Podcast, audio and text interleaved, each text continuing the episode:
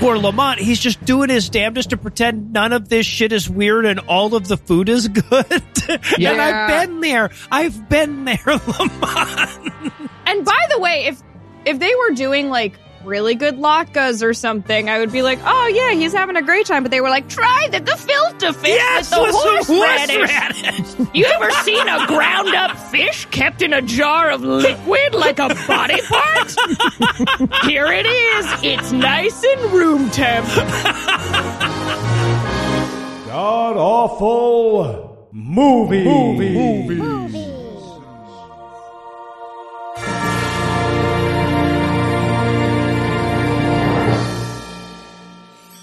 Welcome back to the Gamcast, where each week we sample another selection from Christian cinema, except when we decide to go old school. I'm your host, Noah Lugeons. Heath's going to be unable to join us this week, but sitting 900 miles to my northeast is my bad friend Eli Bosnick. Eli, how are you this fine afternoon, sir? Hanukkah-tacular! It is a tacular. It's a tacular in the middle of October, though. This is a get ahead. I can say that because Heath's not here. Right, Heath's not here. We don't have to worry about him reading the calendar for an entire episode. And sitting 10 feet to Eli's up is our special guest, Masochist. She's a magician, a glutton for punishment, and on a related note, a returning guest, Rachel Wax. Rachel, welcome back to the show. Thank you so much for having me. I'm full of rage at you guys for making me watch this movie, though. So if that comes across as angry during the show, I, I don't apologize. It's how I feel. Okay, no, no, no need to. Every one of our guests is angry at us by the time Yeah. we reach this point. So, It's true. And so tell us, Rachel, what are you angry with us about? What are we going to be breaking down today?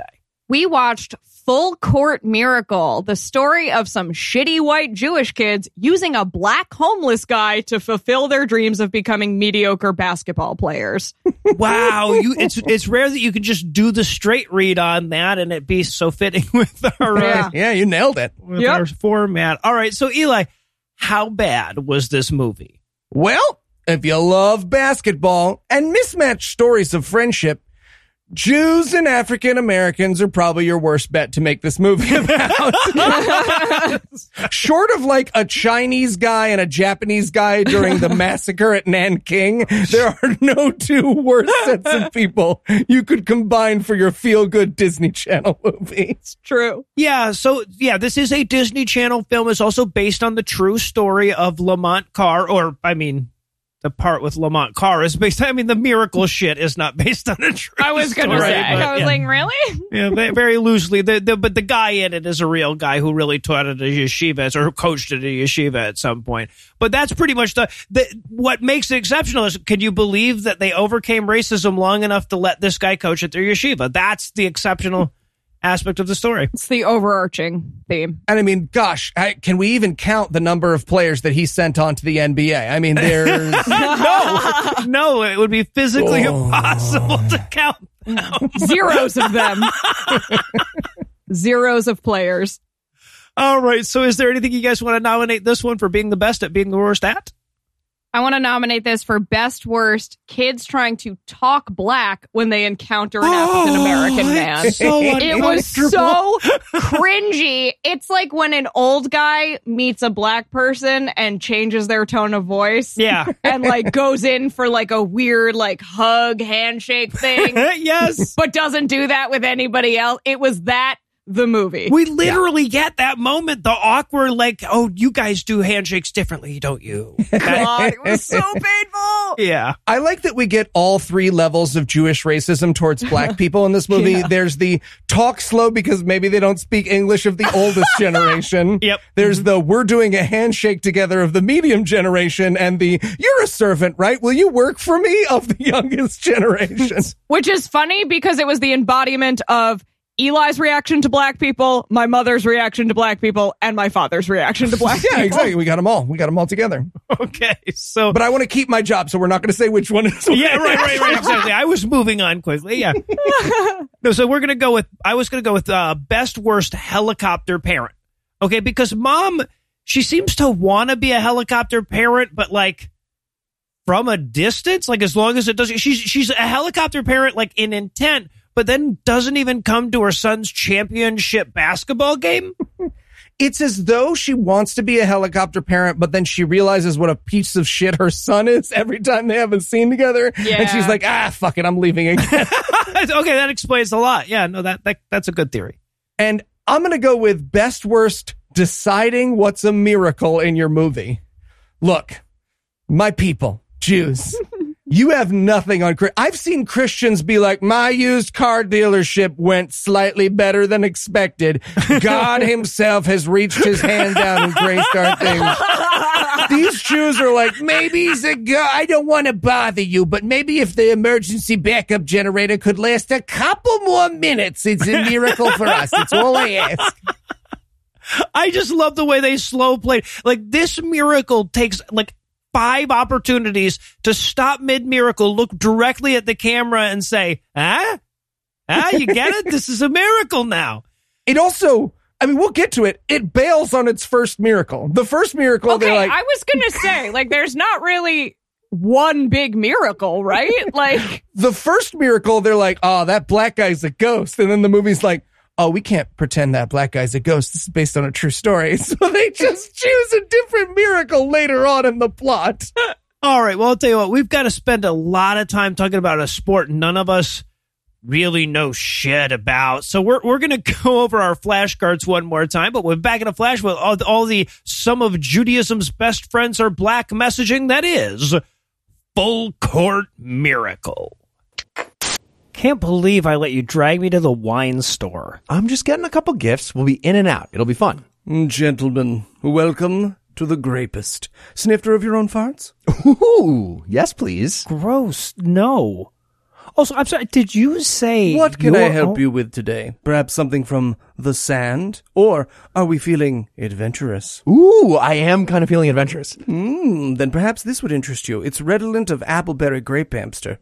Yes, nice. But for the mild palate, we have received text message and new balloon. New balloon. I was going to say, I was wondering if you were oh going to have my that. god! Is there anywhere that's less pompous and more accessible where I could get wine that's good? Well, have you tried the prisoner wines? What are the prisoner wines? Ah, it's not fair. I had a mouthful of the new balloon. I just finished drinking it. The Prisoner Wine Company insists on doing things differently. Like 20 years ago, when they decided to combine some of California's best and most unusual grape varieties to make a bold and complex blend, aka their namesake wine, the Prisoner Red Blend. So wait, I could get a wine that's smooth, rich, and approachable without talking to you? Indeed, you can. The Prisoner Wine Company will ship all of their rule bending blends, like the Prisoner Red Blend, the Prisoner Chardonnay, and Thorn Merlot, directly to your door.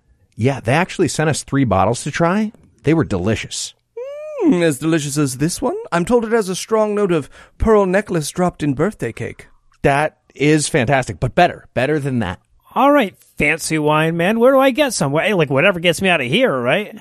Just go to theprisonerwine.com slash awful for 20% off, plus shipping included on your first purchase. Get it in time for the holidays. This is the best deal they have available. Get 20% off plus shipping included at theprisonerwine.com slash awful. That's theprisonerwine.com slash awful. Offer valid on first time online orders only for U.S. residents of legal drinking age through 1231-21. Other exclusions may apply. Please enjoy wines responsibly. Great. Come on, Heath. Ah, so you gentlemen won't be staying for our very old Nintendo's display. Well, well no. Why didn't you say you had old Nintendos? Mm, very good, sir. How old are the Nintendos? Oh, very old. Nice. There they are, the Disney Channel's two star writers. How are you two? Good, I guess. Yeah, very excited to be here. And I can't tell you how excited we are at Disney to be making a movie about such an important spiritual day for your people. Um, actually, Hanukkah's not that important. Yeah, it's just sort of been made more visible so Jewish kids can get presents around Christmas time. Right. Okay. All right. Well, so we're going to make a Hanukkah movie anyway, and we want to capture a typical Jewish story. Oh, like like an immigrant story? Or do you mean like within the community? Mm, So we were thinking more like, you know, your mom wants you to become a doctor, but you're not sure if you want to become a doctor. Would, would we say that's a typical Jewish story? Yeah, that doesn't seem like super Jewish to me. Oh yeah, yeah, no, sure. Yeah, like mom's a doctor, dad's a you know real estate agent, probably is struggling with your work in Hebrew school. Okay, sorry, I I, I don't want to be rude. It just seems like like maybe you don't know anything about Jews except for very, very broad stereotypes. And I'm not sure we're going to be able to write the movie that you're looking for. Oh. Oh yeah. Okay. Well, I guess I guess not. I mean, after all, we we were thinking the main character would befriend a a black guy, so I- I can see how that would be difficult. What if what if he's a basketball player? And an absent father. now you're cooking with latchkeys? Do you mean latkes? Uh, sure. Yeah.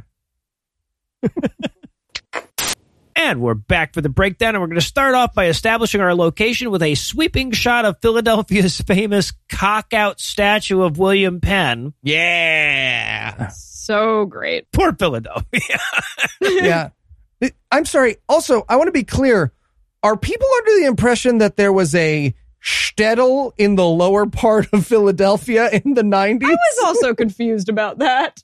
oh, what? Was the city putting on a production of Fiddler on the Roof from 1992 to 1994 that they just let stay in the streets? I have no idea what's going on. A shtetl? It means like a Jewish village. Oh, okay. All right. All Yeah, right. because they have like they have like Orthodox Jews pushing carts full of turnips. Also, there are VW bugs driving by. it's a weird timeline. yeah, I was confused about what year this movie was. Re- like, I actually had to stop and check online to see what year it was made because it just seemed so bizarre. Wait, it was like 2000, right? 2003, somewhere around yeah, there? 2003. Yeah. Okay. All right. So, yeah. So, we're going to pan over to this shtetl and, and we're going to meet Alex, who is walking to school with, oh, I wrote school and it's going to turn out to be yeshiva with, uh, with Julie. yeah. Was that her name? She played such a small part in the movie, I couldn't even remember. I had to go back and, and insert that at some point. He says, listen, Julie. And I'm like, okay, finally, I can change it from girl lead. Yeah, I wrote girl lead in all of my notes.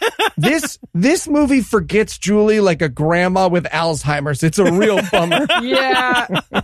I'm not sure what part she played. Like, I don't even. know. She like popped her head in every few scenes, said two lines, died for the rest of it. it really felt like the Disney Channel had a six movie contract with this girl they were trying to run out. Yeah, Yeah. definitely. right. Or she was supposed to be a romantic lead and then like her and the boy filmed the scene where they kissed and all the Jews in the room were like, Ashiksa Diva! So they cut it Oh, from the final cut. Oh, absolutely. She's also just like a mean friend. Like she was a very Eli esque friend. The movie opens and she's just roasting him. Yep. And that's all she does in the movie is Yeah. roast him. Right. She like she comes to all his basketball games just to give him shit about how bad his team sucks. Yeah. Yeah. And like to be fair, they do, but Yeah. She's so unsupportive. But but this movie wants us to know that she's like a cool tomboy girl. So in every scene she's wearing a skirt over pants. Yes. Mhm. Yeah. Yeah. They kept establishing that she can play basketball, and I was like, oh, okay, at the end of the movie, she's going to play basketball and help the team win. No, no. Well, so I think maybe that was another one of those things that got cut when the uh when the Jewish test audience saw it, right? Yeah, sure. So during this walk to school, we have to establish Alex's singular personality trait, which is that he sure loves him some basketball.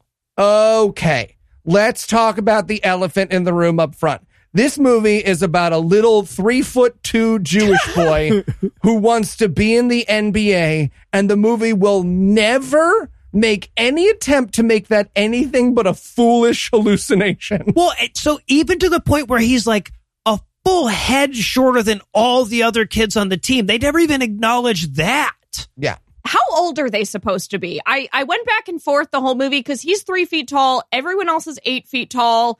Some of them look 17. Some of them look eight. Are they in high school? Are they in grade school? They're supposed to be 15. 15? Uh, that's not helpful to me. Is that is Yeah. that high school? Yeah, that's high school. That's high yeah. school. Starting high school. Yeah, exactly. But again, they go to yeshiva, so Well, yeah. So they're starting whatever that is. Yeah. So, but we established that he loves basketball. His team is terrible. They're going to get destroyed by the Warriors, which is the really good bad guy team. And then Julie leaves because she's going to go to a real school while he goes to yeshiva. yeah, she's like, I gotta go learn math and stuff. He's like, whatever. Yeah. But we also, this is where we meet the mean principal, Mrs. Klein. Yes. This like is this supposed to establish her as the villain because she's mad at him for bouncing a basketball in the hallway? You're not allowed to bounce a fucking basketball in the hallway. People gotta walk through that shit. Of course, but we're supposed to be like, ooh, she's the main villain in this film. I, I yeah, I sure hope somebody puts some kind of colored dye in her shampoo later. So yeah, yeah. She's got Disney original movie villain written all over her, where they can't be like murderers, but they're just like, eh, things that kids don't like. yeah, ex- exactly. You're right. She also looks super not Jewish, right? So not Jewish. Blonde. Yeah. I was like, what is she doing here? Is this the wrong is, is he in the wrong building? Is she in the wrong building? But yeah, so she confiscates this basketball, and then when everybody leaves, we see her try to basketball with it, but she can't because she's a lady. She can't Can't basketball. That was also like, oh, she can be goofy too. Yes. Oh, absolutely. Yeah. Uh-huh.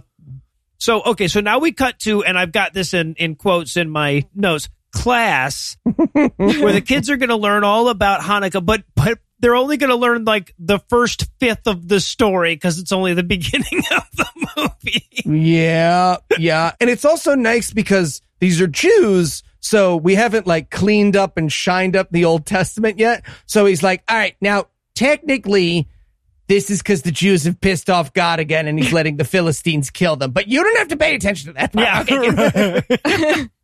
I had to pause the movie here and call my mom to just thank her for not sending me to Jew school. yeah. Because here's the other thing if they're in high school already, why are they like just now learning about Hanukkah? Yes! He's explaining it, right? He's like, in a land called Israel. And I was like, what is yeah, this? we've heard of it, man. Fucking what? You're at a yeshiva and you're supposedly in high school and you're just now learning about the story of Hanukkah. They teach you that shit when you're a child. What? Oh, Jesus. Yeah, right. I, I also love he starts to write 165 BCE E on the um, chalkboard, but the Christian test audience made him cut it before he got to the E. right, yeah. hmm but yeah, so he's telling the story and he's like, but what Israel needed when they went up against Antiochus the Philistine or whoever the hell that was, was a great point guard. We'll get to it's a, the analogy. We're, we're going to get there. We're going to get there. But they need a great leader, is what he's saying. I also love that in the like fantasy version of this that the kid Alex has going on in his head, Antiochus is Roman because Yeah. they can't That was they great. can't make him Arabic. Yeah. Because Uh-huh. even in the 90s, they knew how that was going. So they were like, ah, yes, Antiochus, the famous Roman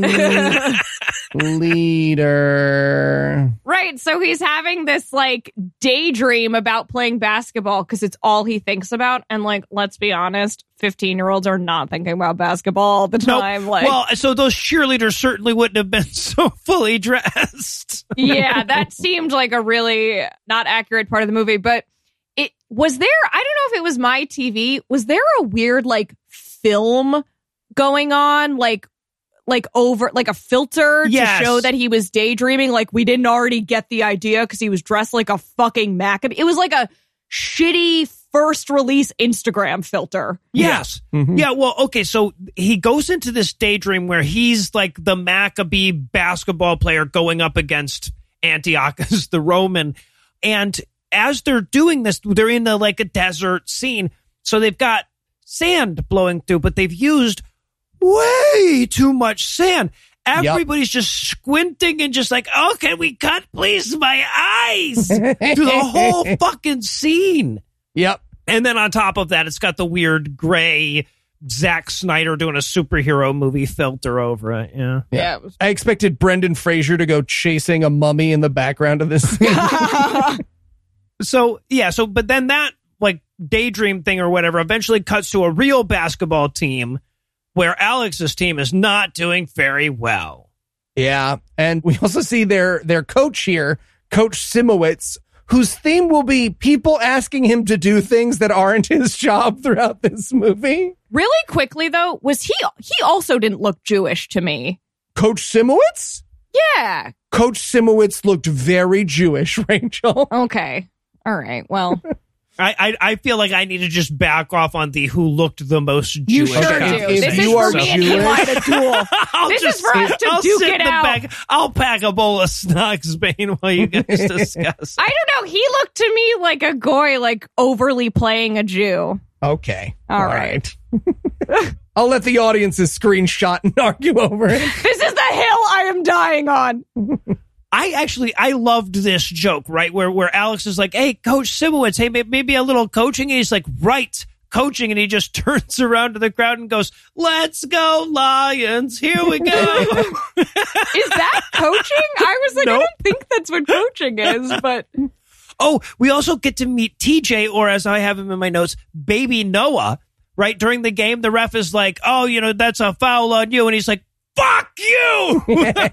yes, yes, Baby Noah. This is a subplot that the movie abandons for a moment, but it is excellent that they're just like, yeah, no, we have one of our characters with an obvious psychopathic rage problem. I also like, I don't know about you guys, but I have never seen teenagers speak to adults in authority with this much like anger and who aren't their parents, I mean. Really? I mean, who talks to their coach like that? Like, that's crazy. Yeah, no, this is very much Goy's writing Jewish Yeah. children because Jewish children would have been like, dear referee, when you called me on that technical foul. Exactly. to just walk up and be like, fuck you, man. I was like, how are you not expelled for that? oh, I I did. Okay, so yeah, I just, we- obviously, me and Rachel, we we we met as adults because she was Yeah. not born when I was a kid. So yeah, okay. So it's the next morning. The gang is heading into yeshiva today. What I, I just love this little moment. One of the kids is bragging about how many gigabytes of memory his hard drive is going to have, and I'm like, Yeah. Dude, there is there is no way to date your movie quicker than that, other than like Heath in the Get Ahead episode jokes, right? Totally. It's got 200 gigs of memory. I watched that as my computer had a thumb drive with 400 gigs of memory plugged into it. Yep. yeah. And so this is also where we meet. So, you know, of course, this is the movie follows Alex, but his gang of friends, his basketball team are going to be central to it. This is also where we meet another of his friends, Stick. The kid's name is Stick. Yep. What the fuck was that? and he's the good Jewish boy that's always more worried about, you know, the religious aspect of everything. You know, like when everybody's bragging about what they're going to get for Hanukkah, he's like, I just wish you people would remember the real reason for the holiday. That that's stick. Yeah. This was also really not realistic to me that these, again, teenage boys were having like a mm-hmm. very heated, intense argument about Hanukkah, which A, doesn't fucking matter to any Jew, and B, really, you're not talking about who you want to fuck in the ninth grade. Like, there's no way that that is what they're talking about when they're together. Yeah, it's uh, right. So they're having this like, come on, that's a fairy tale. What are the odds of oil burning for eight days? That's literally impossible and only could be a miracle. Yep. And then they start bragging about their PSAT scores, uh, which seems at least a little more realistic. Rachel, uh, for clarity, that was the test your parents told you was out of 100 that you did really well on. That's what a PSAT is. Oh, yeah. I never knew what went on with that, but uh, people always like gave me a weird look when I told them my score. I assumed they were blown away. Some people go to college right away. Some people wait a little bit. Don't worry about it. It's not a big deal. You went to acting school. Go fuck yourself. That's, that's fair. That's fair. You went to fashion school. That's- we And went what do to I the do same now? I'm a amount of fashion designer. non-school. You're not an actor. That's also fair. So now it's time for a like a father son moment here. So we go home that evening. Alex is complaining to his dad that the rest of the team just isn't taking the basketball seriously enough. Yeah, he he tells his dad that this like Jewish fucking intermediate tournament thing is going to be quote the most important event of his life. Um, but before he says that, he goes, "We've lost 20 straight games. They should quit. You're They they're should quit. bad. They stop. Why are? Why is this? Um, we're done. It's over. 20 gate. You're done. This is such a heartbreak because Rachel, as we're recording this, the Jaguars have set a record by w- losing 20 straight games in the NFL. No other team has ever done that except the Tampa Hey, Bay Noah. Buccaneers as an expansion. Uh, Um, what sport is that? I don't. I don't know. It's it's that is. football. It's the only one that I care about, and they're in the process of losing their twenty first. I think it's right now. It's tied twenty twenty Hey, with three minutes in the fourth They quarter. should. They should quit. I know. They sound I bad. know. They it's sound so bad. sad. They're so How- bad. But How amazing would it be if this year the Jaguars just quit? Right? They were just like, we're not doing it anymore. We're bad at football. We'll come back when we're better at football. I mean, that's what it sounds like to me. Like, Yeah. that's they should be allowed to do that. Honestly, at a certain point, yeah. Because next year they will be. Anyway, Adulthood doesn't have enough mercy rules. I've always said that. Yep. But yeah, so Alex's team is the Jaguars of this particular basketball league. yeah. That's what we learn in this scene. And he dreams of going to the NBA one day, but his mom doesn't think he'll ever make it to the NBA because he won't. Because he won't. I mean, look at him. I was confused about this conversation though because I kind of like lost the thread. He was like, "This is the biggest game of my life," and his parents were like, "Bigger than education." Remember when you wanted to be a superhero? And I don't know how I don't know who constructed that sentence or how they got from you want to play basketball, remember when you wanted to be a superhero? Like what is the connection there? Maybe they were going for a. You know how it's impossible for you to be a Kryptonian who landed on Earth as a baby? Ah, now it makes sense. Thank yeah, there you go.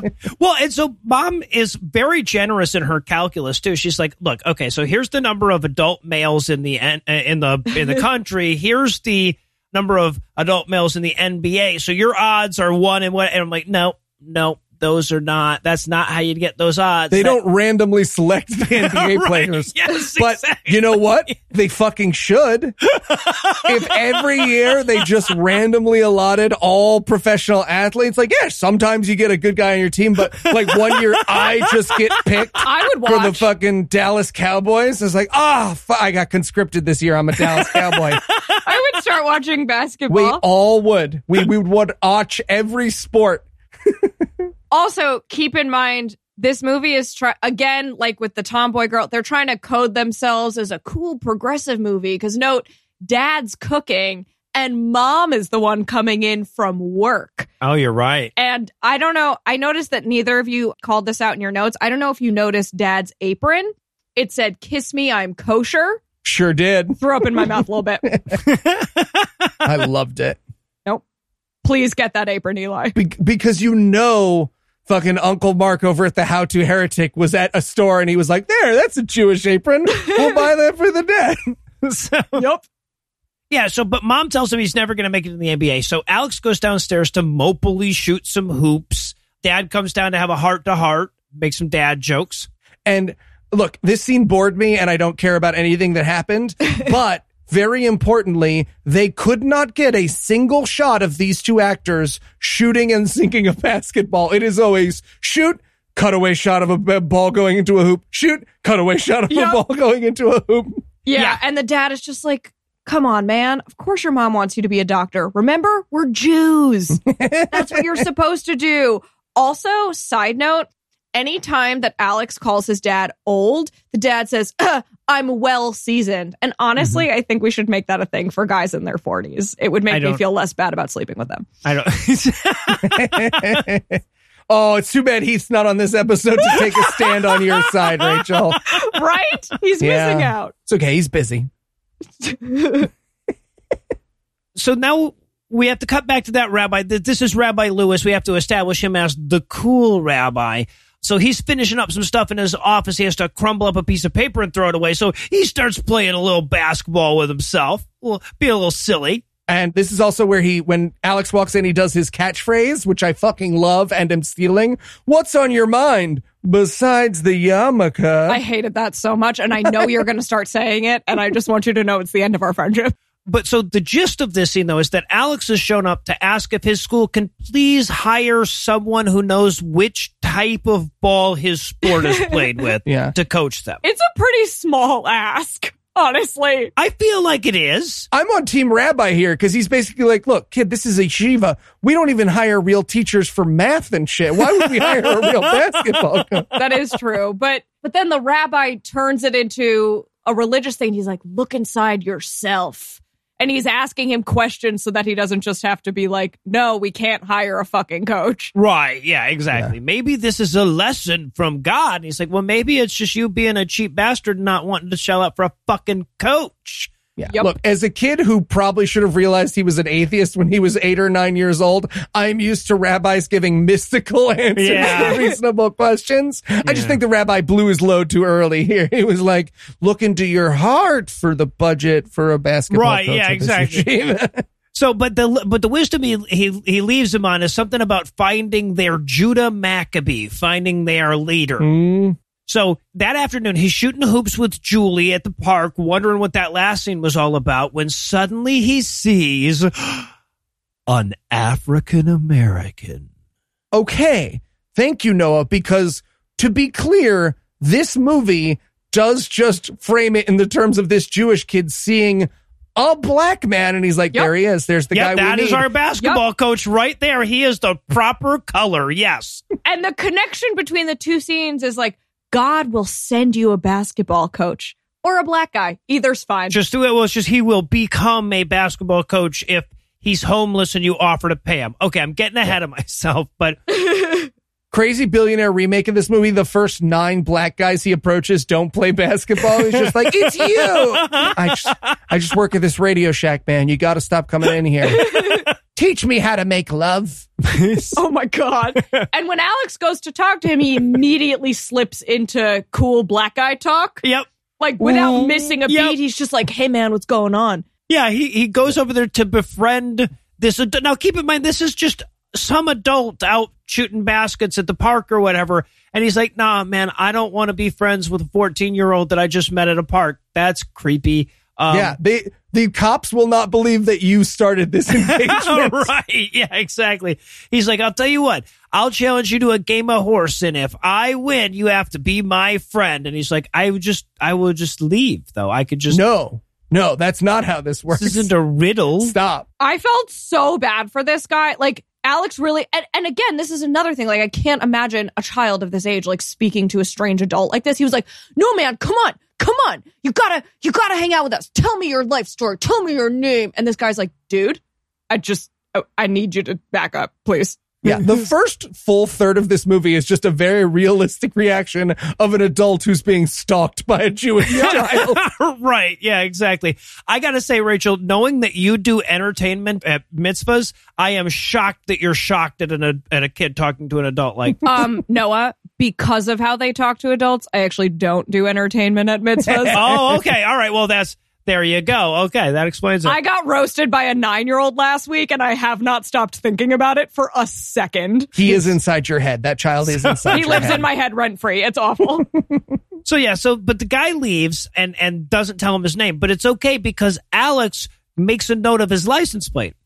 And I wrote my notes, what does he have a guy on the force that's going to trace that plate? yeah, can you Google that? I don't think that's a Googleable thing. Well, no, it's not. So they do something that's ever so slightly less unrealistic, which was that he recognized what kind of specialty plate that out of state that doesn't border the state he lives in license plate was. He rec- he's like he looks at it he looks at it for one second and he's like oh that's state of Virginia it's a booster for the uh, University of Virginia I bet he's a former University of Virginia player Mm-hmm. He's doing the level of stalking that I do when I meet somebody on a dating app. yeah, exactly. And this is where the movie plays with its first idea of a miracle here, where he turns to the, the super Jewish friend who wanted to put the Ha back in Hanukkah. Mm-hmm. And he's like, maybe he's the immortal incarnation of the actual Judah Maccabee. And you see both of these child actors pause and be like, that's, that's not what the movie's about. Don't worry. That's just, Yes, just no, It was really a serious turn that this movie. we're took. just moving the plot forward by saying that, but don't worry. We're not going to make him a ghost. look his nickname is even the Hammer huh his license plate was 165 which is the year BCE when all this stuff happened the Hanukkah stuff and the license plate said JM, which stands for Judah Maccabee. Maccabee. Hell yeah. Coincidence? I think not. I think not. He's an undead Jew ghost. Yep, there you go. So, but the end result of all their online stalking is that they discovered that this guy was a college great named Lamont Carr who was in the NBA and then got injured or whatever, whatever. So now knowing that, we cut to Alex trying to talk his buddies into helping him like recruit this guy as their new coach. Yeah.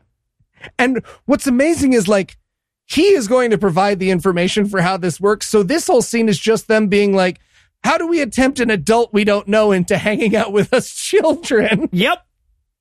Yeah, well, and they also don't explain what the hell he wants to because it's not like this kid. Well, at least um, it, as near as I know, it's not like this kid could hire a coach. So I'm like, what are they going to? Are they going to kidnap him? What is the plan? Right. And they're reading this stuff about him online and they're like, a gift from God. Yeah, a gift from God. A random black guy who doesn't want to speak to you. Yeah. Congrats. you did it. Yeah. So anyway, so they go to the park to watch him play basketball, and then they they're all like standing at the fence, having this conversation about whether or not he is the literal reincarnation of Judah Maccabee. Really wanted him to turn around at this point. I can hear you. I'm a real person. I'm a p- I'm human not being. a ghost. Please I'm not a. stop. I know I'm the only black person you've ever seen, but it's actually very destructive for you to just assume because you've never seen a black person before that I'm a, a ghost warrior. But I'm Yeah. just a man. I'm a human being. Yeah, so so Alex goes to give him another pitch on being their coach, and of course in the background we have his buddies being hilariously bad at basketball, and they can't think of a way to do that, so they're just like falling down. That Oh, was they're- insane. They're falling onto each other's dicks like a yowie. It's hilarious. also, like, I can imagine it being a point of being like, hey, man, like, we're the next stars in basketball. Like, we want you to be a part of this. Like, you, we want you to Right. really help us win. And instead, it's like, we can't even run in a straight line. Can you teach us basketball, Mr. Black Man, sir? yeah, it's like if the Mighty Ducks had all been conscripted to the team. but yeah, so but Lamont is is unconvinced. He doesn't want to be their coach, so Alex just whips out his wallet and he's like, "All right, what is it going to take to convince you?" hey, uh, if you're making a Jewish movie, just quick tip: if you could not have all of the central Jewish characters constantly try to bribe adults into behaving the way they want them to. Yeah, That'd be that was nice. pretty cringy. And he also says to this guy, he goes, "We need you, man. Don't you believe in helping the less fortunate?" And I was like, "Wait a second, hold on. This group of mega wealthy white Jewish kids are less fortunate than this homeless gentleman. Please help us." Yeah, the movie is going to reveal to us shortly that he is homeless, which really puts a turn on this scene. Yeah. Well, so uh, here's what I love about it. Alex gives him 20 bucks and he says, Here's 20 bucks. I'll give you the other half after you give us a lesson. And Lamont takes his fucking money and drives off. He says, Come back at four o'clock tomorrow. If he just never showed up again, I would love this introduction. yeah, this right? is my favorite movie. Yeah. Yeah, it's true. I do not blame this gentleman for any of his behavior. There is a child harassing him.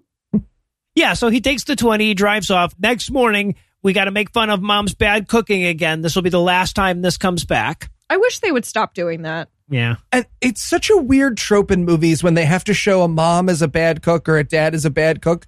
They never just burn anything, right? In this case, she's messed up frozen waffles. Like, this woman's a doctor. She can read the side of a box. Right. Right. If you want to make someone a bad cook, just make their eggs bad. You don't have to be like, here's a frozen waffle. I put a nail through it. Eat it. I covered it in gasoline and set it on fire. Yum yummers. And she even like dumps them out of the box like an idiot. Like she doesn't know how to reach yeah, her hand into a box. understand And I was like, gravity works. Feel like this woman's a surgeon. Like I feel like she could reach her hand into a box of frozen waffles. Like Yes. she's not a toddler. We cut over to her surgery. She's just gently shoving a frozen waffle into someone's open chest cavity. It turns out she's in the middle of a huge malpractice lawsuit. Yeah, Yeah. right. She's season four of Doctor Death. Oh my god. Can't wait for that to come out. So, but what we're learning in this scene is that there's a like bring your kid to work day at the hospital or something, and mom wants her son to be a part of it because she wants him to want to be a doctor. Yeah, it's a real bummer when they did that during COVID. Let me tell you. Yeah, no kidding. I feel like any day's a bad day for that, but yeah.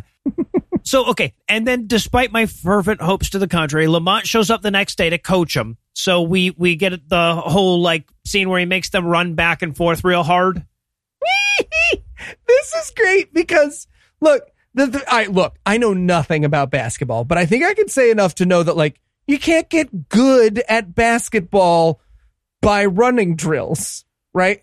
But this movie is not going to show the complexity of teaching children basketball, so he's just like sprints Do sprints Well- and you will be better at basketball at the end of the movie. I would disagree with that. I Yeah. think you need to build up like s- like any time I've ever seen a movie with any kind of sport, there are conditioning drills. Like I think this is pretty standard. So it's kind of ridiculous that the kids are like, God, Yes. how could he be making us run laps? Why is he doing this? Uh, yes. And this guy's just like, yeah, I mean, you, guys literally can't even run in a circle. This is insane. You you fall down when you're standing still. of course, I'm gonna. That's what blew me away about this scene is that they're doing the most basic like wind sprint type shit, and the kids Yeah. are going like, "You want us to do what? You want us to murder him with a stick?" Like it's just it's. I'm like, what have you guys been doing in practice? Yeah, it also makes it a lot more reasonable that they haven't won a game in two years, Mm-hmm. seeing as they can't do one single round of wind sprints. Okay, but to be fair to the kids, I think none of them were expecting to have to run so much because they are all wearing jeans and four shirts apiece. Oh my God, take your winter coats off. They're like Right. panting and sweating. And I'm like, yeah, man, you're wearing a North Face. Yeah. And we watch him sadly go back to his van. This is where we learn that he's homeless and he sends the money back to his family. And look, very heartwarming Disney Channel original movie. I really did want him to just like pull out a meth pipe and be like, "Did you see that? 40 fucking free bucks today. That was great." So then it's time for more practice. We, we cut from one practice to another immediately. But this time, Sticks wants to make sure that, you know, this guy lines up with the history of Judah Maccabee in terms of sibling number and father's name. And of course, So by weird. coincidence, he does because the movie's still toying with the idea that this guy might be an undead warrior prince. Yeah. But that's enough for Sticks. Sticks like, yeah, no, he had the right brothers and fathers. He is an undead warrior prince. Yep. All right, what am I? Wind sprints? Here we go. Well, and I, I don't doubt that, like, this is something that some guy did when he was at the yeshiva. They noticed that, like, this, that Lamont Carr had, like, you know, these five things in common with Judah Maccabee and, you know, and, and made that into this story. But the idea that those would just be the things that this kid decides to check on are, is hilarious. Yeah. Well, also, he's going about it like, I'm going to prove he's not really Right. Judah Maccabee. Because Yeah. why? Then he can't coach you in basketball? Like, for what purpose? Right. It's almost irrelevant at this point. Exactly. But yeah, and also both of his answers, he almost gets wrong and then he gets right. He was like, his father's name should be Matthew. And they're like, what's your dad's name? And he says, well, everybody called him Skip. And they're like, ah. And he's like, but his real name was Matthew. And like, fuck. Da, undead Jewish prince. And he's like, okay, how many brothers do you have? And he's like, uh, three. And they're like, oh, it should have been four. He's like, my fourth brother died 10 years ago. And they're like, huh, wow. Guess he is the reincarnated ghost of Judah stupid. Maccabee. All right, yeah. and then at the end of this scene, this is my favorite. Baby Noah, the one with the anger problem, is like, uh, if I throw an extra 10 bucks in there, can we ixnay the arty okay? And he's like, no. And he's like, shit, fuck you. Well, and then also we have to see bad guy team stop by to pick on him. You'll never beat us in the big Act Three tournament, hmm motherfuckers. Yeah. Also, like, did you guys have this much like disposable cash when you were this oh, age? Oh hell no! At fifteen, No. This is Goyim imagining what how much money Jewish Okay. children I was have on like, hand. This none of this tracks. Like, I feel like I had fifteen dollars a week when I was that age to like buy a coffee. yeah, these kids could scrape up forty dollars a day between them for several days for this coach. Yeah, they might as well dip into their bags of Jew gold that they wear around their necks at some point in this scene. so yeah, well that transitions into the next scene, right, where they're all like, "Gee, how the fuck are we going to continue to pay for this?" And I'm just like, "Why don't you ask your parents if they can?" Because forty bucks a day to teach five kids basketball doesn't seem like that steep. Right. Also, like, why is this a secret? Right. Their parents know they play basketball, so it's not crazy for them to be like, "Hey, we found this guy to coach us. Like, can you pay ten dollars each or whatever?" And they're like, "They can't. No, we must raise the money through the black market." Yeah. yeah. Well, because that's more interesting plot wise, I guess. But yeah. Really th- playing it fast and loose with the word interesting. Noah. So yeah, but so Alex decides that he can raise the cash if he sells his prized Dr. J card. Oh. what was that? I, I didn't. So it's like a like a baseball card for basketball players. Uh, Yeah. Okay. Collector's item. All right. I spent a really long time trying to find out what that was worth. And they're like, basketball cards aren't the same as baseball cards. So they have like different ones with different players on yeah, them. I did. I did the same, and I couldn't find that specific card. But yeah. So okay, so but then we got him. But Julie shows back up to remind us she's in the movie, and uh, they're discussing his plan to sell the card to raise the money. Julie doesn't like it. Damn it. Yeah. I will love this. The, the movie barely touches on this, but they agree that Julie's going to do the doctor shadowing program instead of him. I was very confused by that. Does she? So she wants to be a doctor? Apparently, yeah. I get it. That's never established. Nope. So it's just, and also, so the doctor program, the mom's not going to be there. It's like a shadowing thing. And does he think his mom just won't find out that his friend went instead of him? Yeah. we never really fleshed that out in any meaningful way. He lies and says he went to it like mom won't notice that it was a Hispanic girl. Right. Yeah. I really wanted the scene where the her colleague comes over and is like, "Yeah, I mean, wow, your son was great. You never mentioned that he was a Hispanic girl named Julie." I don't Right. know. Little heads up about that. so yeah so but meanwhile we get lamont learning that his van is all fucked up and he can't afford to get it fixed even on his 40 bucks a day coaching job I wrote in my notes, "Oh look, Lamont is dealing with any service person in New Jersey I've ever met in my entire life." oh, that that's going to cost you 180 billion dollars. Goodbye, you don't know what I'm talking about. yeah right right Yeah. exactly And he's like, oh, I got to keep coaching. I really need the cash. 80, but that's not going to fix your van. nope Anything a car needs fixed is like, what, hundreds and hundreds of dollars? Thousands of dollars? pretty I mean, much yeah exactly if you're lucky hundreds and hundreds yeah pretty Yeah. much but alex shows up and he's like don't worry we'll raise more even more money and he's like you know i just i don't feel bad about taking your money kid for whatever reason i'll i'll, I'll take more of it yeah that'll be fine we also haven't established that he's in philadelphia waiting for a tryout a call to try out for the sixers Yeah. That's going to come back into the plot but he you know he's only coaching them until the sixers call Yeah. Right. Which is weird. I, I- do the Sixers do like open calls like Broadway? Like you hang out in the McDonald's across from the equity office, and then you get your chance to So- shoot three basketballs? I, I mean, this the, the, the situation he was in is a is a fairly realistic one, especially the fact that he was impoverishing himself for this desperate effort to to play for like three games or whatever. So yeah, you do hang out in the McDonald's. yeah, in front of it- the it- but- well, it- yeah. it- you you got to be the right guy, but yes, uh huh. there you go. This was also weird because Alex is basically like, hey, but just so you know, like all my friends are really not enjoying this thing that I forced you to do in coaching us. So if you could be a less good coach and coach us less and make us do less hard stuff, that would be great. Yeah. Uh huh. So uh, yeah, so the kids, the uh, rest of the team shows up, and he goes. There's this great moment. He goes, "Hey, my dogs," and then baby Noah goes, "Hey, don't call me a fucking dog, you anti-Semite bitch." Never forget. Calls him a slur. They get in a fist fight. There is no way that they made it to this age without without ever hearing someone being called a dog. Like, I there's know no it's so way. stupid. It's 2003. when were they? And it- but yeah, he has to stop. He's like, no, no, man, that's just you know my dog. No, no, none. Okay. Yeah, at this point, I wrote in my notes if the rest of this movie is just an African American explaining slang to Jewish children, I'm in and I will watch this movie every day like I'm praying to fucking Mecca. but no, they're going to do basketball stuff. It's very sad. Yeah, they just do a bunch of. We see him Bummer. coach all the kids a little bit. But at, at any rate, the, it, it culminates with him sort of half-assedly verbally committing to continuing to teach them. And I mean, that's the plot is it, like, if you're is the waiting plot, for the yeah. plot to kick in, you're doing this movie wrong. So I feel like we can just take a break there.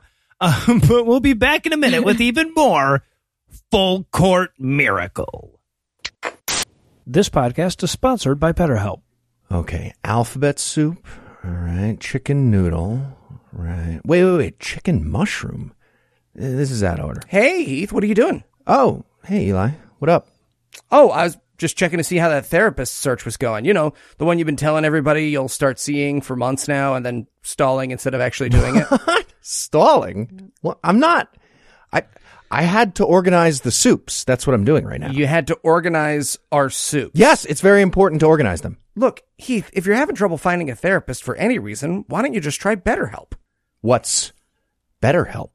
BetterHelp will assess your needs and match you with your own licensed professional therapist. It's not a crisis line, it's not self-help, it's professional therapy done securely online. There's a broad range of expertise available which may not be locally available in many areas. So, if you need someone secular, trans-affirming, or LGBTQ friendly, they can help you with that. The service is available for clients worldwide.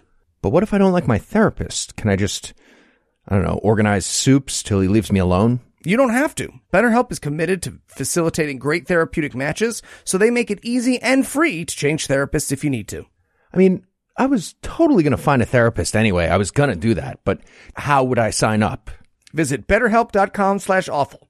That's better H-E-L-P and join over 2 million people who've taken charge of their mental health with the help of an experienced professional. Plus, God Awful Movies listeners get 10% off their first month at betterhelp.com slash awful. All right. I'm in, hypothetically. Hey, hey, Heath, you, you texted me and told me to come in to tell you that there was an emergency? What? No, no. You mean there is an emergency, right? There's an emergency. That's why you came oh, in. no, uh, no, just a text. You guys are the worst. I hate you. You should talk to someone about that. Joshua, can we speak to you for a moment? Sure, Mom. Sure, Dad. What's up? Well, champ, it's about your future. I know that you love motorcycles, but but but your mother and I we're really hoping that you'd be a doctor. Oh, darn it, Mom and Dad. Don't you understand? That's your dream. I have my own dream to be a motorcycle. Now, uh, we know you do, son. We know. Right, but you can't be a motorcycle. Well, not if you don't believe in me, I can't. Well, he, he does have us there, hun. No, no, no, he doesn't. He can't be a motorcycle. It's a machine with wheels made of metal and plastic and stuff. Look, Mom, did you always want to be a doctor? Yes. And if Grandpa hadn't encouraged you, I mean, you wouldn't have gone to medical school, would you? Probably not. So why can't you believe in my dreams? I mean, I know the chances of me being a literal motorcycle, the physical object, aren't high, but can't you just let me believe? Oh, I, I guess I hadn't thought of it that way.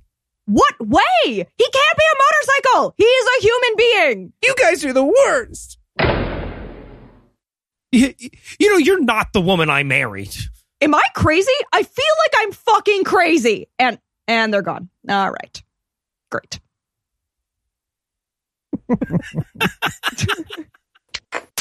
And we're back for more of this shit. We're going to open back up with Alex on the phone trying to figure out how they can raise enough money for Lamont. Now, I have to underscore this bit because this starts with an exterior street shot, right? We're outside of Alex's house, but we don't know that. We don't recognize that.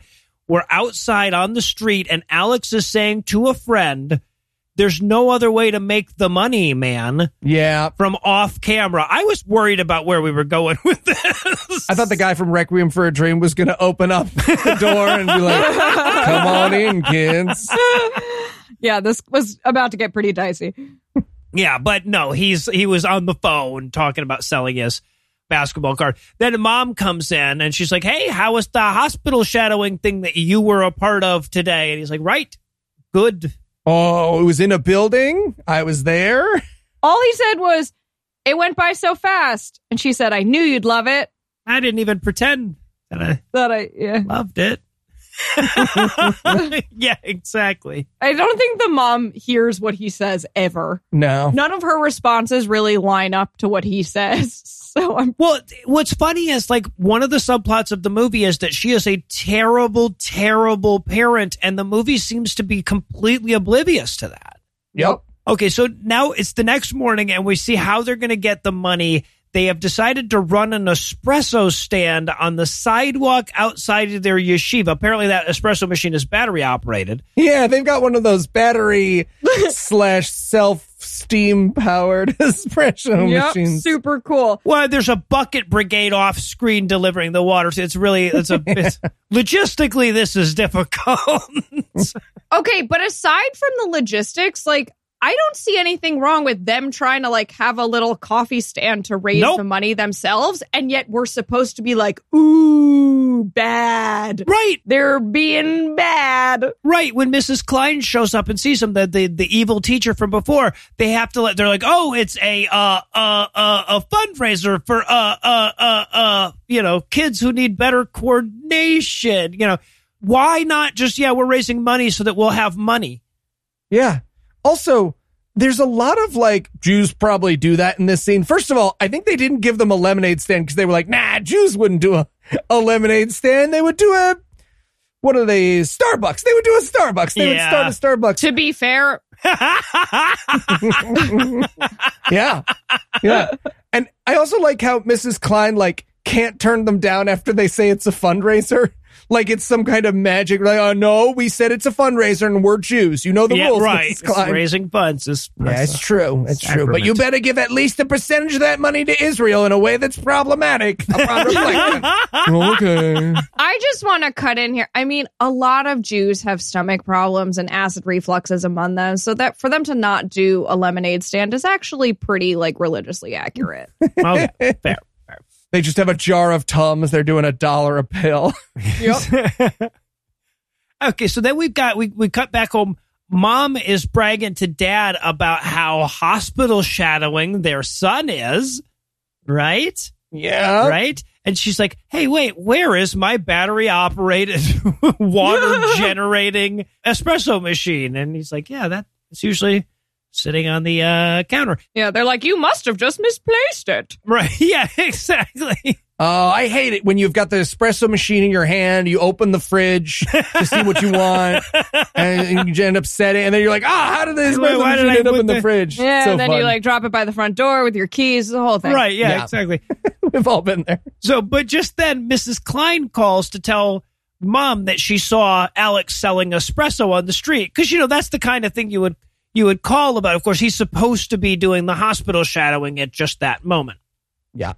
So he gets in trouble. Mrs. Klein comes in and busts him, and then we get him getting chewed out ish by the cool rabbi.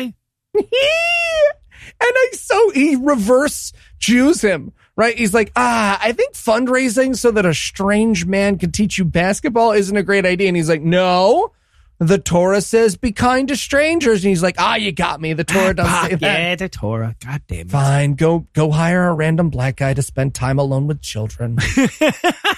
It was also weird. He was like, You're hustling strangers out of money for coffee. Selling people coffee isn't Right. hustling them out of money. Nope. Did I miss something? Just Like- capital. If you're anti-capitalist, that's one thing. You know, let's have a discussion there. also, like, they are giving them coffee. They're not selling them dirt water. Right. Yeah, exactly. it was real coffee. It's not a Dunkin' Donuts. Right. Now that's a hustle. But so then Cool Rabbi's solution to this whole problem is that he's invited Lamont to some weird Jewish ceremonial dinner thing so he won't be a stranger anymore and now he'll be able to teach the kids basketball. So this is the Sabbath, which they call Shabbos, and all of Noah's notes for this scene are like, "What is happening? When do they sacrifice him? Is there a goat here?" Well, so my note is actually about poor Lamont. He's just doing his damnedest to pretend none of this shit is weird and all of the food is good. and Yeah. I've been there. I've been there, Lamont. And by the way, if if they were doing like really good latkes or something, I would be like, oh yeah, he's having a great time. But they were like, try the gefilte fish with the with some horseradish. horseradish. You ever seen a ground up fish kept in a jar of liquid like a body part? Here it is. It's nice and room temp. Have you ever hoped your food looked like a background setting from a Frankenstein movie? Well, then come on down to Gefilte's Fish. Have some cho- have some of the chopped liver, she said. Jesus Christ. Oh my god. And he was like, wow, this is num num num. Yum, yummy in This my sure tummy. is um caloric. Yeah. Now, Rachel, we, we should part the curtain that doing this to your non-Jewish friends is a Jewish tradition, right? Is that you Oh yeah, no, hundred percent. Yeah, And then it's it's whoever can keep a straight face the longest while you do weird Jewish shit in you front of marry them. them. Yeah, So- exactly. yeah. And of course, they have to have him like make a faux pas. And it's so stupid. They couldn't think anything normal. He's like, Oh, now could I trouble any of you for a glass of milk? Who the fuck would want to ask for a glass of milk after his fish? I was thinking that too, but I've gotten in trouble before for making fun of waspy people for drinking milk with like a steak dinner. And they look at me like I'm the asshole. So I didn't want to be like this fucking idiot asking for a glass of milk. But that is what I thought. And then they look at him like he just brought up the Holocaust. Yes, exactly. Yes. And he's like, right, weird Jewish food shit. He may as well have been like, could I get a little cocaine to sprinkle on this gefilte fish? This dinner is delicious. Man, it should be okay for Palestinian kids to get as close to a fence as they want, right? That's exactly how they looked at him. Also, quick note the woman serving them food is in a wig because she's mega Jewish. Was it just my screen or was her wig the color of cremated remains? yeah. Like they couldn't afford to go to a wig store? I'm not sure I know that color. Imagine someone trying to explain from dress to set dressers for Disney original movies. That's a great point, Yeah. Eli. Thank you. Yeah. That explains everything about this movie. They wear wigs? Yeah, you know, kind of like Wednesday Addams. Say no more. Got it. Wednesday Adam wig for rabbi wife.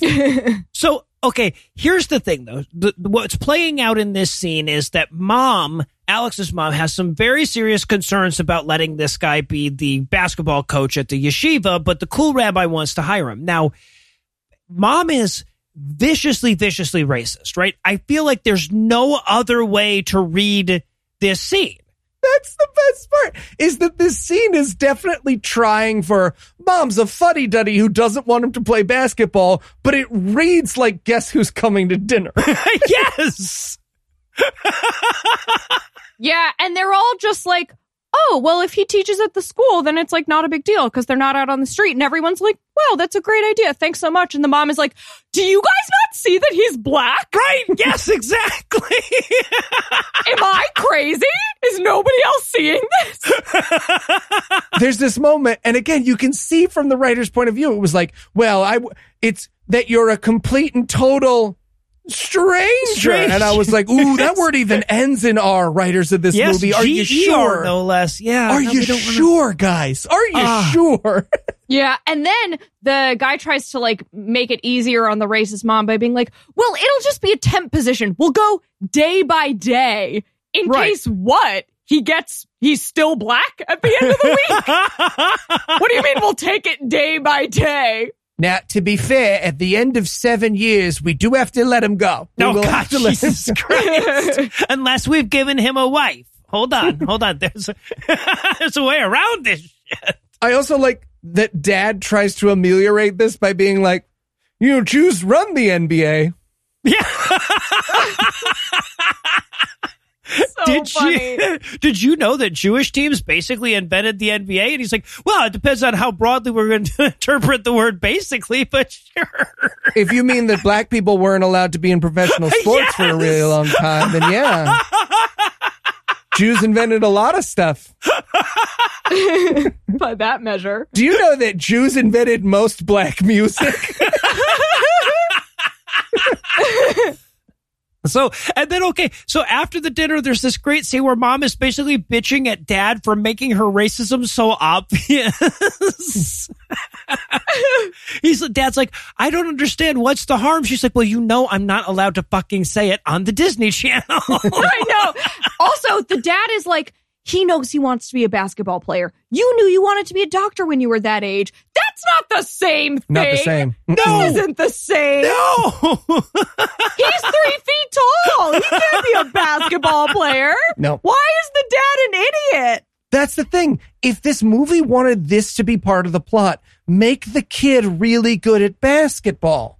Or at least the same height as his friends, right? Like I know that there are not every great basketball player is super tall, but eh, eh, come on, none of them are super short. Right. None. so okay, but now it's uh Lamont's first day working at the yeshiva as the basketball coach. Oh, and these Hebrew school kids are running and cowering at the sight of a black man like there's a school shooting going on. Oh my God. He's walking through the hallways. They're ripping the fire alarms out of the wall.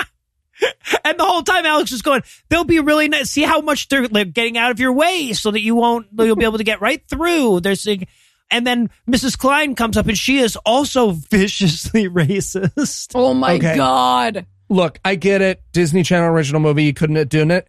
But if Mrs. Klein had had a thing for black guys and that had been a subplot for the rest of the movie, that would have been way funnier.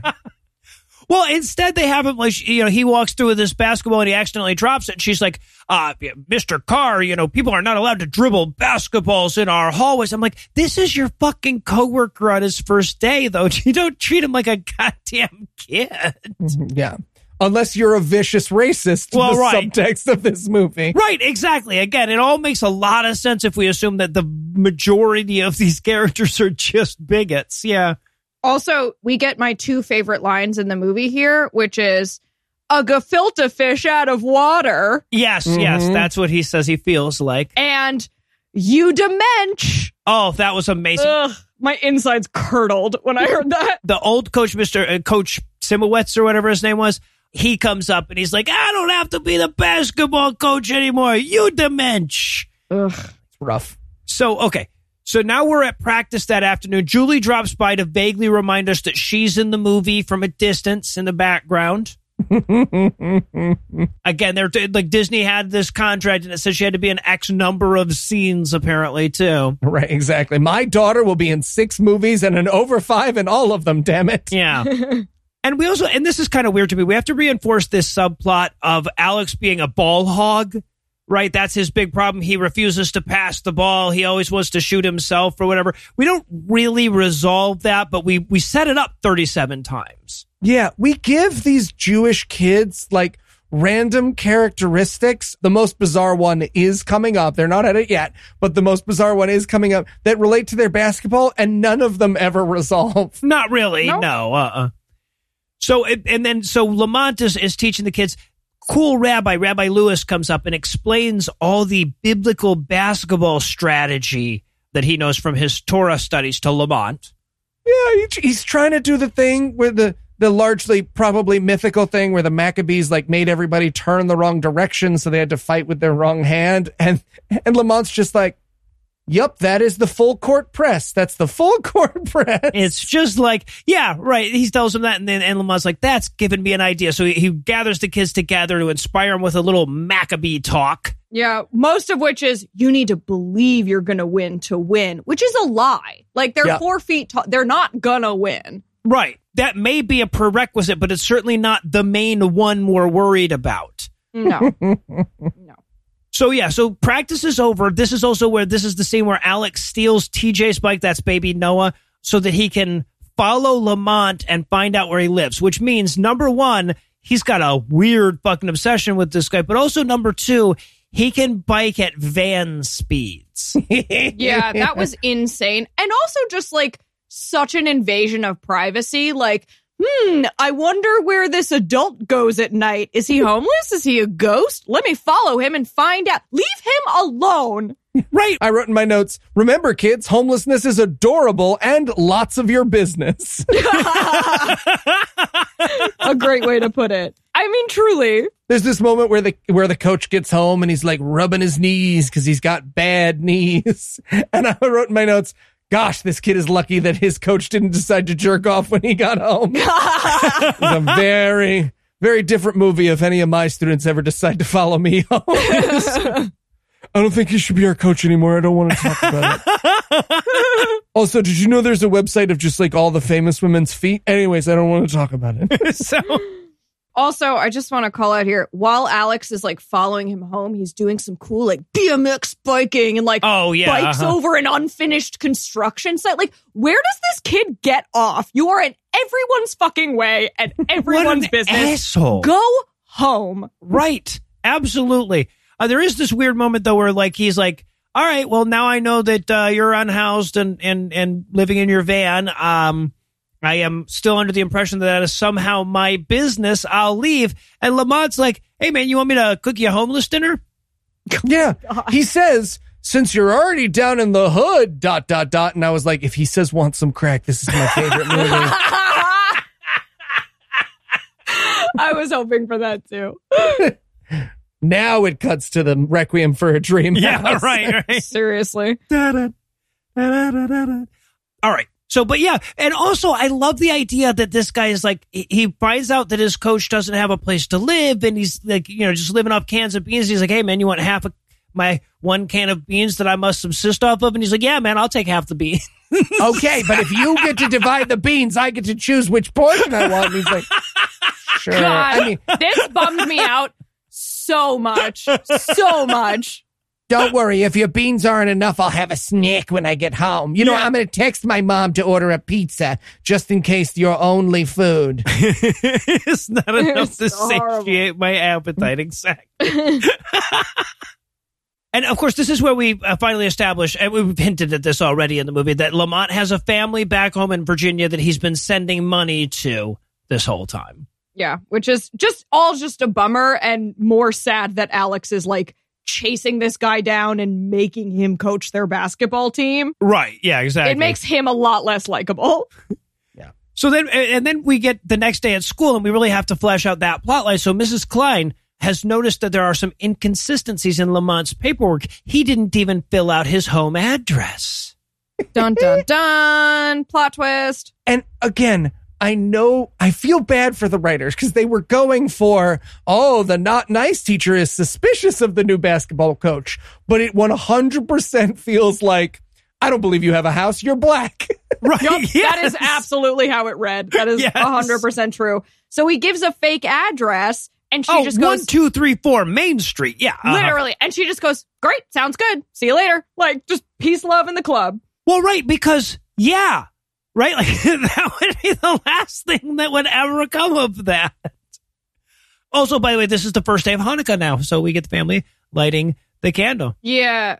Also, I don't think they did a very good job of like making any of this make sense. But like, Hanukkah's in mid to late December usually. yeah. Yes, it is. Why is there no snow on the ground? Like, Well, you know, you know how it is in Philadelphia, It's right? not very just oh sunny yeah, right. Sun is shining in December. Yeah, hundred percent. No, you're right. You got me there. Sunny there. There's a whole show about that. Yeah. Also, I don't know. They didn't get a lot about Judaism right in this movie, but he did get a CD-ROM encyclopedia for the first night, and that does track for Judaism. Yeah, one hundred percent, one hundred percent. Well, that's one of his presents. He also got his Dr. J card back because apparently mom and dad went and bought that after he sold it at the pawn shop. So weird. So he he pawned it, and they were perusing the pawn shops, and Yeah, found how did it. they know that he They sold? it? They bought it from him on eBay. I don't- Ju- none of that made sense. no, no, they explain it. Julie told them that he had sold his Dr. J card, so they they went and got it out of Ah, pawn. right. Yeah. Sorry, I cared so little that that just like went in one ear out the other. I, I was writing in my notes at this point. Jewish movies are so much better than Christian movies. That actually makes sense. right. I forget how jaded you guys are. You guys are like, this is a great film. this makes re- like all the scenes are there for a reason. It seems like, yeah. I love how nobody's marrying their rapist. This is the best. Yeah, everyone's getting through complete sentences, right. Sort of. well, more or less. So the next day, we have uh, cool Rabbi Rabbi Lewis noticed that Lamont's van looks awfully lived in, and as he's walking in, Mrs. Klein shows up to tell him, you know, like, hey, you know, so I got, I, I looked at the address on Lamont's paperwork and and and I I drove by it. I couldn't find it. Why would you do that? Again, huge invasion of privacy. And also, she needs a fucking life. Like, she really was just like, I drove around because I was suspicious. I was suspicious of the only black person that has ever worked for us. Yep, that's the whole reason. And now again, if if they went Eli's direction and she just had a thing for black guys and wanted to like you know run into him in his neighborhood or whatever, then it all makes sense. And she's Yeah. not a terrible, terrible person. But yeah, Yeah, which does make her like a better villain, to be fair. Like it does it does That's solidify her fair. more as the villain in the movie. if, if she ever got any legitimate comeuppance, then that would be good. Yeah. Well, no, because she's going to shoot a piece of paper later and then entirely change. Oh, that's right. Yeah, she has a turn. Oh, Yeah. God, I forgot about that. yeah, so she's like, yeah, it's really weird that he would give us a fake address. That ad- address doesn't even exist. And the cool rabbi is like, hmm, I guess we should do something other than directly ask him about it, huh? Well, you we should do something convoluted. And she's like, convoluted? Yes, that was my plan as well.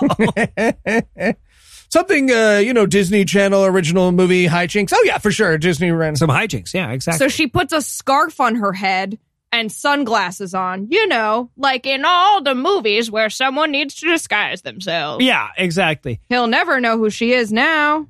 Right. Yeah, she's going to follow him home, but Cool Rabbi's figured out that's her plan. So he warns Alex to warn Lamont that she's going to. This is so fucking stupid. I'm so stupid. But so now Alex, if he wants to keep his coach, has to find a place for him to live right away. And we should point out that those are the stakes the movie gives us, not, oh my gosh, my friend and person I care about doesn't have a place to live. He's like, he might not be able to coach my basketball team Yep. anymore. This is serious. Yes. yes, right. Keep in mind that Alex, like upon learning that he lived in a van, wasn't like, hey, dad, don't you have a, a condo that's sitting empty and not being used right now? But when it was like, oh, you know, if, if it turns out to be unhoused, we're going to have to fire him from the school for some just ungodly, evil fucking reason. Seriously. I mean, oh, we found out this guy really needs some help. Let's fire him Yes, from his job. what? that seems like a good idea. Cool. And that's when Alex's altruism kicks in. He's like, oh, well, I'm going to be affected by his homelessness. Fuck. so, yeah. So he leaves a note on Lamont's car that says, hey, go to this address after school. Mrs. Klein is going to be following you. Make sure she keeps up. Now, this isn't a pre GPS world. This is 2003. Like, it's a good thing he knows all the streets of Philadelphia by heart and knows exactly how to navigate to that address, right? Yeah, he memorized the whole city. He's not from there. He hasn't been there for very, but okay, yeah, right. Yeah, this was set up like a full blown heist. exactly, yeah. but she's sneakily following, and this is when her convertible gets splashed by mud because she's a Disney Channel villain. yeah. Got him. That's all her comeuppance do. That's Yep, that's what you get for trying to get your only black employee fired Yeah. for being homeless. Was already houseless and struggling. Uh huh. Cool. because he's houseless and struggling. Yeah, now you need a shower. Oh no. Oh no. she was going to do that when she went in his neighborhood anyway. See, it really doesn't matter. Oh, oh my god. So yeah, so now Dad and Alex have to talk Lamont into taking the free apartment. He doesn't want to, but he guesses he will. This is such a weird moment where they can't just let a person who's homeless be like, "Oh yeah, no, thank you for the place." He's got to be like, "I'm going to paint in here." And also make you a bookshop. Like he can't just take kindness. It's got to be like, oh no, don't worry, everyone. He's one of the good ones that like will exchange goods and services for kindness. Yeah. Yeah. And like, oh, I'll, I'll pay for the utility. I mean, just, God, so upsetting. And then they're like, okay, we've got a deal. And that's when white dad goes in for a handshake and turns it into like a weird racist, like secret handshake that they don't, that the other guy doesn't know about. Mm-hmm. This is really uncomfortable. See, I wrote in my notes, this is Heath Enright with every waiter and person who works at a restaurant, regardless of race. That is absolutely true. It is, yeah. All right. So now we see mom getting home and she sees that Alex, gasp with me now, got a C minus on his history test. Now, we will treat this as though she found a beaten to death prostitute in his trunk. Okay, we had very different parents growing up. Yeah, let's let's back up for a second because every time the three of us do an episode, we have a moment where Noah's like, "What's wrong with that?" and me and Eli are like, "Oh, you didn't have Jewish parents." He may as well have slit his mother's throat. Like you really yeah. like if I came home with a a B, which I did frequently, that was like a big problem. Like that's a big fucking problem, Noah. Like you don't I'm trying to translate it into going. I know, me too, and I can't think of anything terrible enough. Crack pipe, Yeah, something like that. dead sex got worker. someone pregnant. Uh, pregnant. No, because they like that sometimes. Yeah, They're excited right. Um, that they have a grandbaby now. yeah. There's literally nothing terrible enough to. Imagine if she had found out that he was dating a Jewish girl. Can you? That's, that's, Ah, that's it. There it is. There it is. There it is. There it is. Well, I love too the way this mo- movie plays it. Like he gets a C minus on his history test, and Mom and Miss Klein feel like maybe firing the black guy would be the best idea.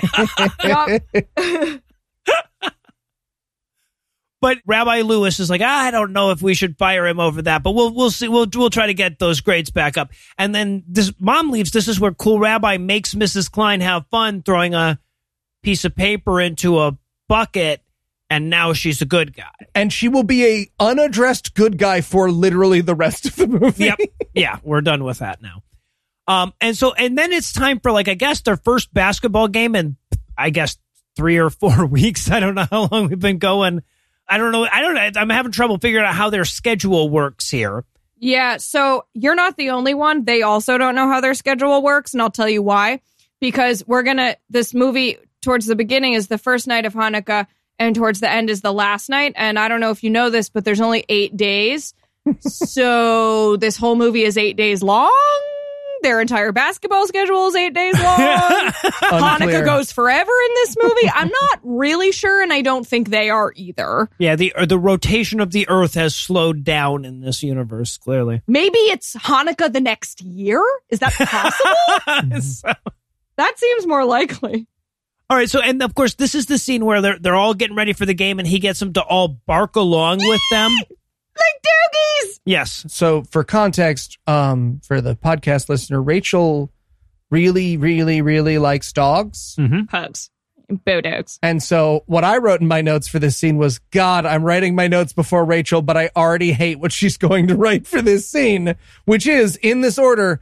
Bulldogs, OMG, OMG, Bulldogs. He said, Bulldogs. I love Bulldogs. Be fat and lazy. Where's Madge? I'll ask her what dogs say. I muttered Bulldog during this entire scene. Those are that's the extent of my notes for the scene. I just sat there on the couch going, Bodogs, boo, boo, boo, boo, Bodogs. but okay. But here's the thing: like, this is their movie. They wrote it from beginning to end. They didn't inherit Act One in a will or something. They could have made this team the goddamn Bulldogs. The team is the Lions. Yeah. Why aren't they roaring or something? Cause then it would be silly. Yeah, this was Bulldogs. Best kind of dog. They could have just been the Bulldogs. That's a team name. And then, and there's just this weird turn. He's like, You're all my dogs. And they're like, Yeah. And he's like, One more thing. And I'm like, Oh, new jerseys, new mascots. He's like, Alex's grade sucks. He's not allowed to play. Yep. and like, look, that's a valid thing. School matters. Alex isn't going to be in the NBA. But maybe I wouldn't announce it as a turn at the end of the psycho talk. That's fair.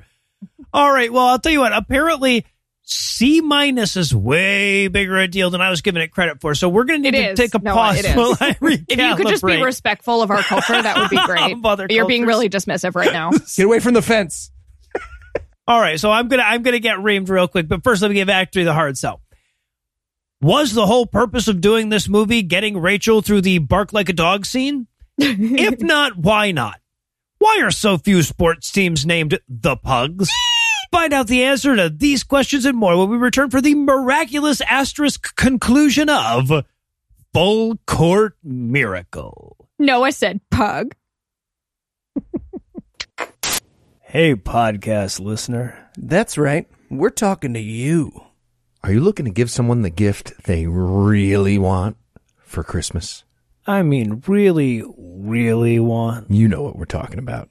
A massage with a Gen 4 Theragun. Sure, outfit stuff and those earrings are great, but outfit stuff won't work the kinks out of your neck like a Theragun. Yeah, I mean, depending on the stuff, it might work kinks into your neck. Mm-hmm. Exactly.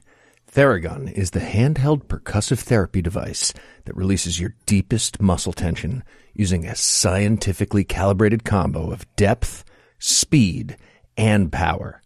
And it's as quiet as an electric toothbrush. So nobody needs to know how good you're getting it.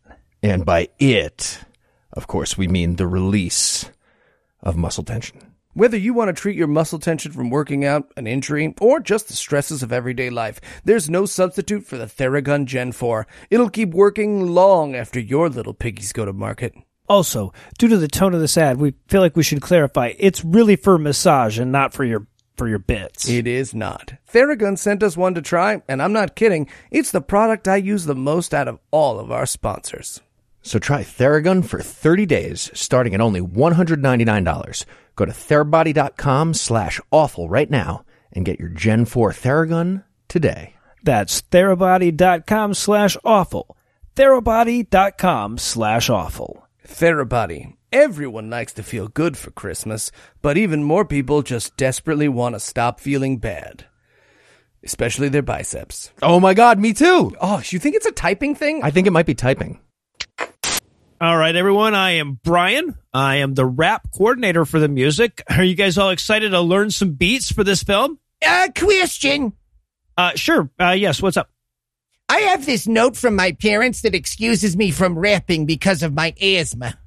I'm sorry, you can't rap because of your asthma. Because of my asthma. Yes, I get out of breath very easily. okay. Uh, that's fine. Uh, just maybe stand in the back and mouth along uh, when we do it. Uh, excuse me? Uh, yes, ma'am. Uh, my son is allergic to peanuts. Are we sure there haven't been any peanuts associated with this rap? I'm pretty sure there are no. Because he would die. He is very allergic. Okay. Uh, yeah. Well, we will double check and I, I mean, we assu- we assume he's allergic. You can never be too careful. right.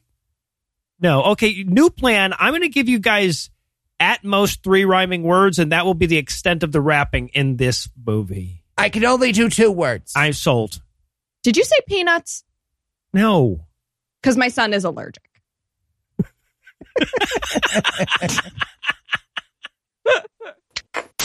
And we're back for still more of this shit. We're going to reopen on the team basketballing without Alex, and Alex sitting in the stands being all pissed off and C minusy.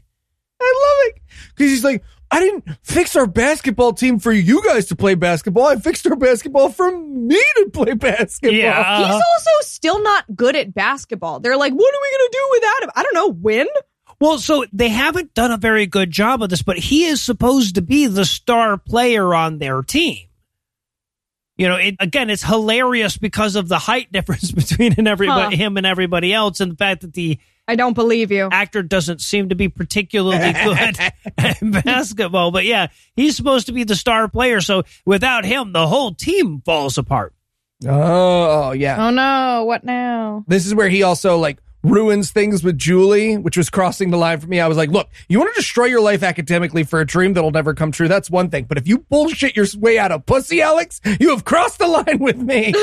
Well, I yeah, she grumpily wanders off from this scene. I felt like it was because she didn't have a bigger. She's like, I thought I was going to have a fucking major role in the movie. In that from that opening scene, it seemed like I was the love interest. I'm out of here. Fuck all this. Yeah, because their fight wasn't about anything. He was like, all you do is roast me. And she was like, that's crossing the line. Goodbye forever. Right, exactly. I will not forgive you for this until the very end of Act Three. I get it, Julie. I get it. Sometimes the only way you have to communicate is to roast.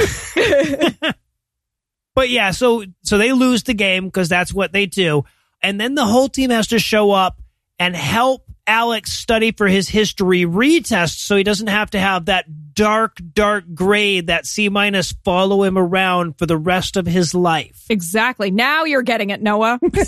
right. But what's amazing is he goes to yeshiva, so it's not a real history test. No, uh, uh It's yeshiva history. So now I was conflicted. I was like, ah, okay, maybe it is okay to care about sports more than yeshiva history. right? Yeah, Hard to say. Well, I love their half-assed attempt to basketball up this scene, right? They're like, hey, look, you're great at remembering stuff when it's related to basketball. So all we have to do is relate all of this biblical history bullshit to basketball. But they can't think of a way to do it, right? So they're like, all right, so the other team was the bad guys and the bad guy was, uh, Antioch. And see, now it's basketball so you can remember it.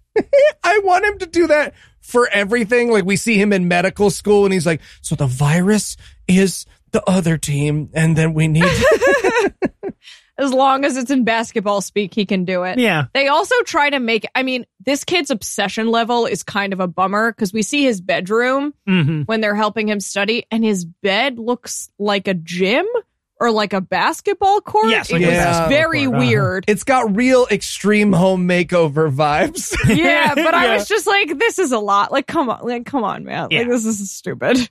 Right. So, but they basketball Lee, help him study, and then he goes to take the test. And as he's take as he's about to take the test, he turns to cool rabbi and he says, "Hey, would you mind if I dribbled an imaginary basketball while I took this test? It'll help me as a like a mnemonic device." And the and the rabbi is like, "How weird would it be if I said no right now?" He points to a sign, no imaginary space work. Okay, you know No, what? I should have weird. read the sign. but then him pretending to dribble a ball looks like when Eli's one and a half year old son hands me his toy ball, like just sort of fumbling around with his hands in the air. Well, I like how he's imagining himself doing so much better. He's like spinning it on one finger in his imagination oh, totally. But shit. he can't actually do any of that. Yeah, uh, he's doing arm curls and shit. so okay, so and of course, while he's doing this retest, the rest of the team is practicing, and Lamont is is giving them the like, you know, you can do it without Alex speech, and he's going through each one of them. He says, okay. You have one personality characteristic. Here's how you overcome that for a basketball success later in in this act, right? Right. He, he tells baby Noah to talk to the ref like he's talking to a girl he has a crush on. That's going to go bad. I feel like that's not going to go well. Mm-mm. Mm-mm. He's like, instead of shouting at the ref, try to fuck him. Okay, interesting. Getting inside the ref's head. oh my God.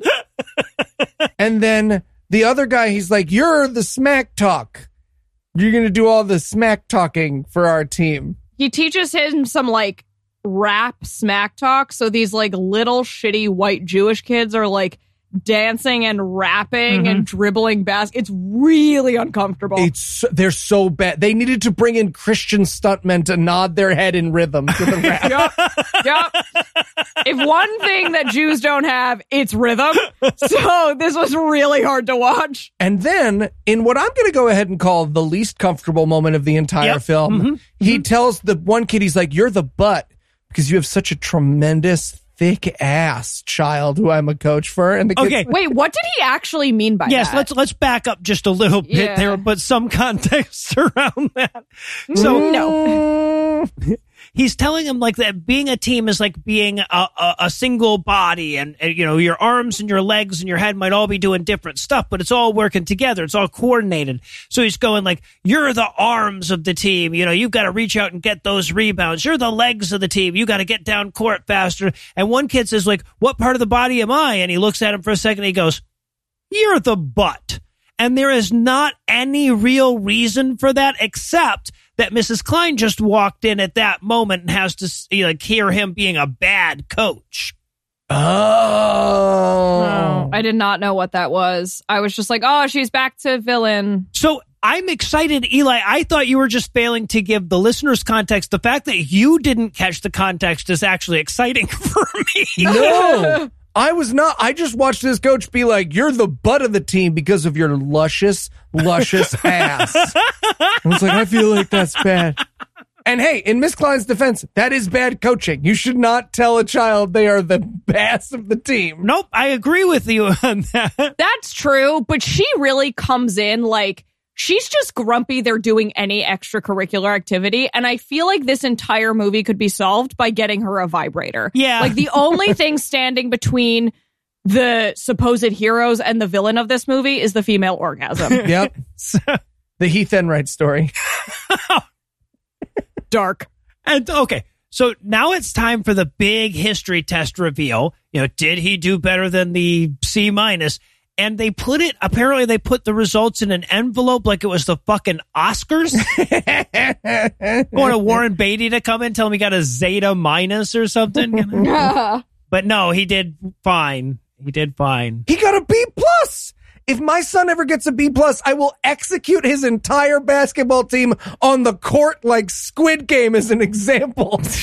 Here's my question though. Like, I understand that when you like go to college to play a sport, you have to keep your grades up. They're playing like there's no stakes here. There this game means nothing.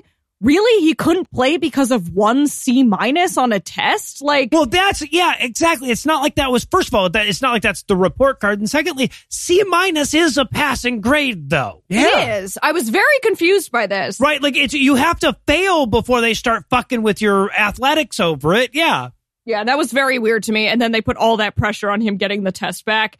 And they do like a fake out, like, ooh, you can't read my face. Maybe this says F. B plus. It's fine. people say you're good.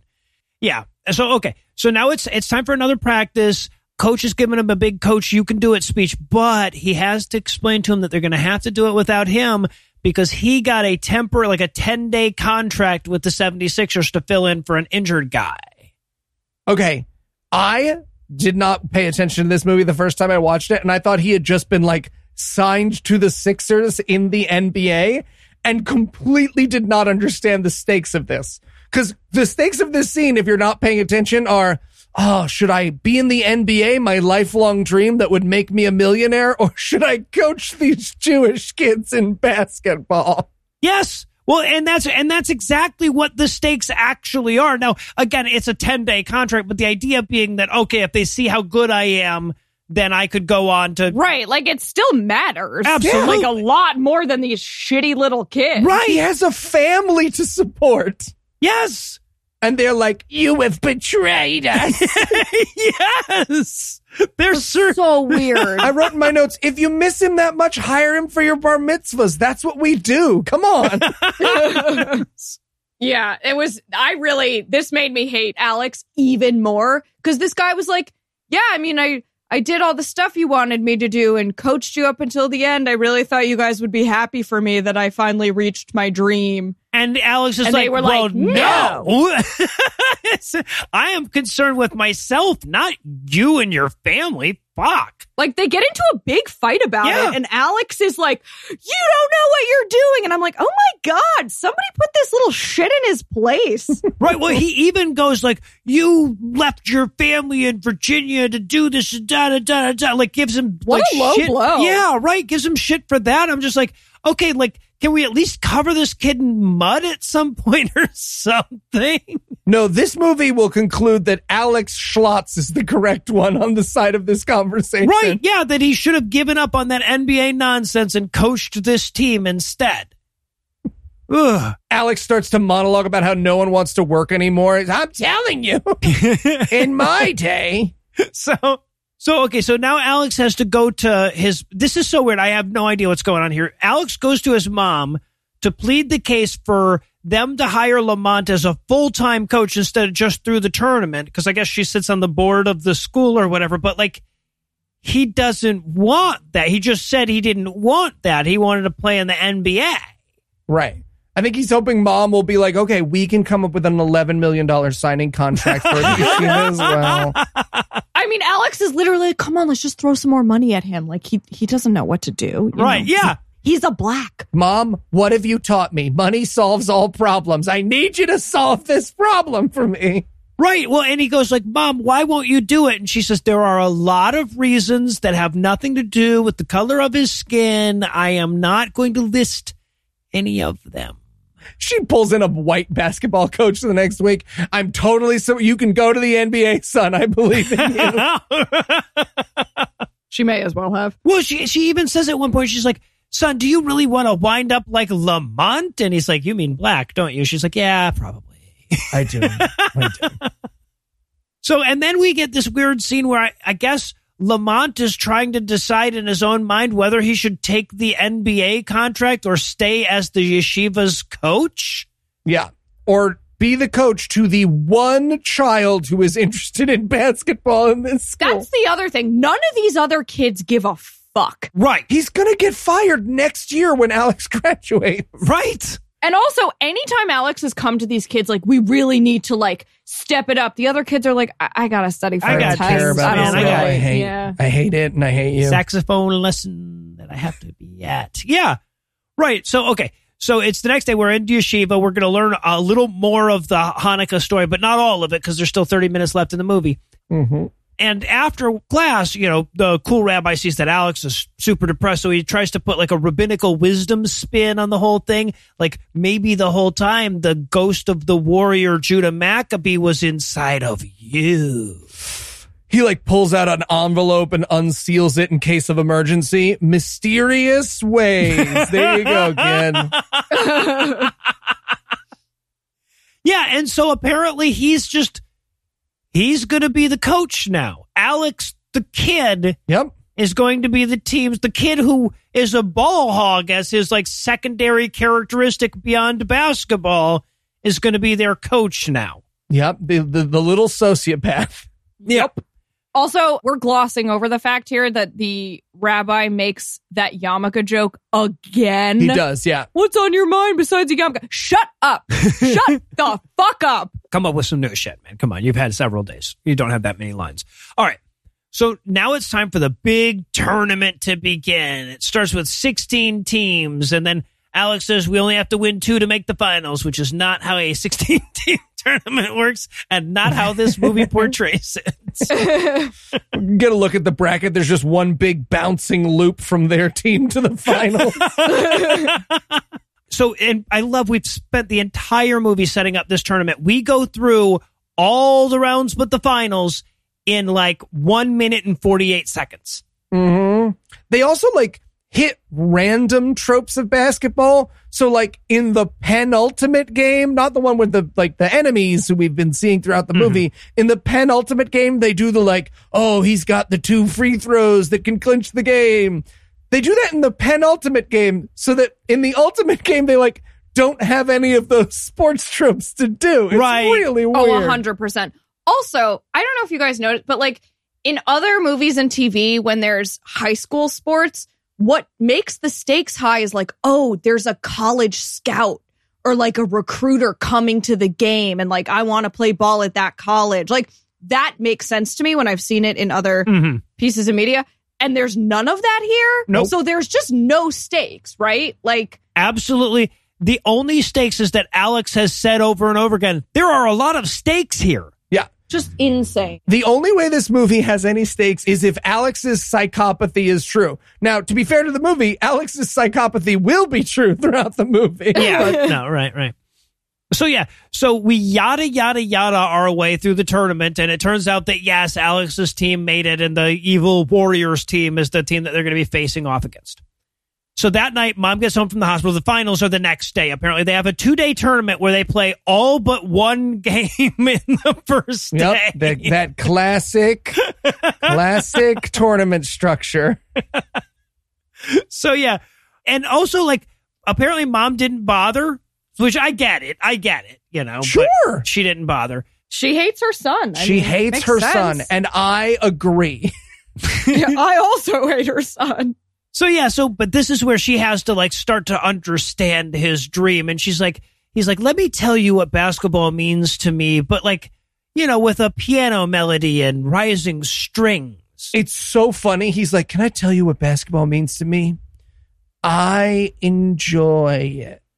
That's all he says. That's it. He just he says that with a lot of words and a piano melody, and the mom's like, mm. Yeah, he said when I throw the ball, it leaves my hand and then it goes in the basket. Swoosh. So what basketball means to you is what happens in basketball. it's so that would be like I am just mom running means so much to me because it's like one foot And- goes in front of the other foot. But then- and you just like do that for a while. yeah. he has this moment where he goes, You have to be proud of me anyway. And I was like, because she literally doesn't know what the word proud means. That's not how pride works. No. You don't get to instruct someone to be proud of you for your thing. Yeah, but as vacuous as it was, it's apparently enough for her because she gets it now.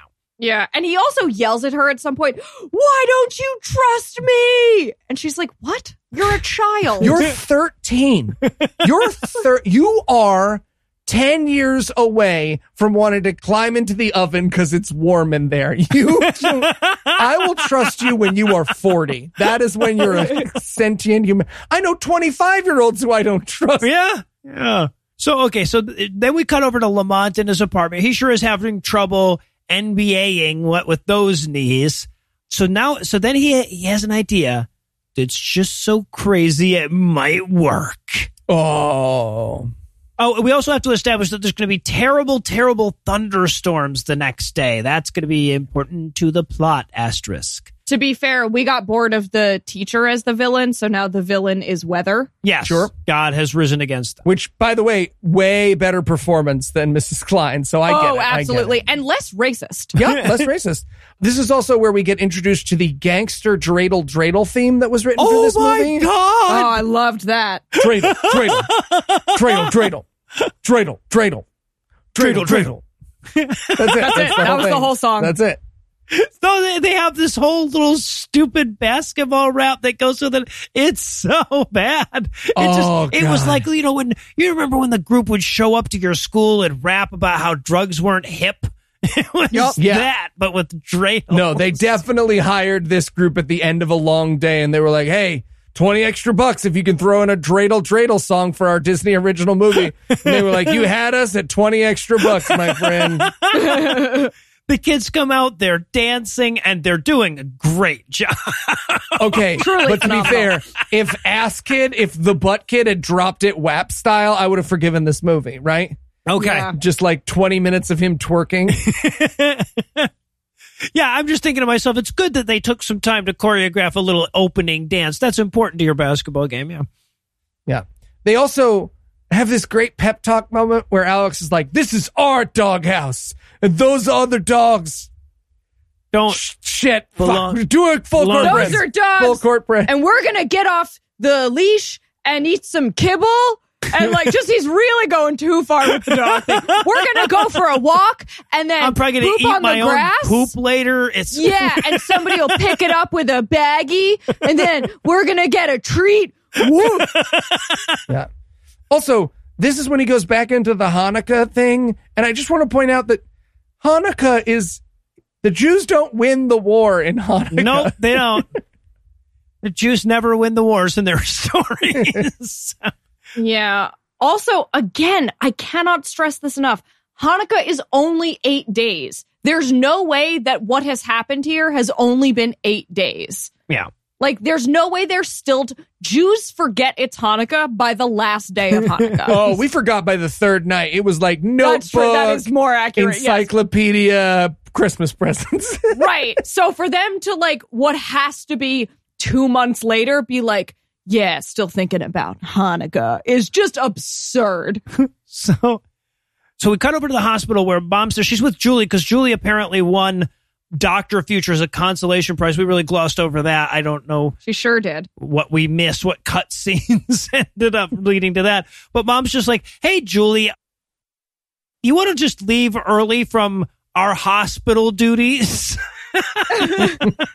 I mean, no one's getting any more cancer overnight. Am I right, Julie? uh, let's go catch a baseball game. if they're going to die tonight, they were probably already messed up. It's all right. Do you want to be in the final scene or what? Julie's like, ah, I thought you'd never ask. and then I'm going like, wait, mom was going to skip his championship game. Mom is still going to skip his championship game. She sucks. it's, who taught you in a helicopter, lady? Yeah. All right. So now we cut back to the game. The Lions are not doing well. They're down eight, ten points, something like that. Surprise, surprise. The team that hasn't won a game in two years is far behind. Yeah. But then I, I guess so. Mom drops Julie off at the game, but she goes to the NBA to find Lamont.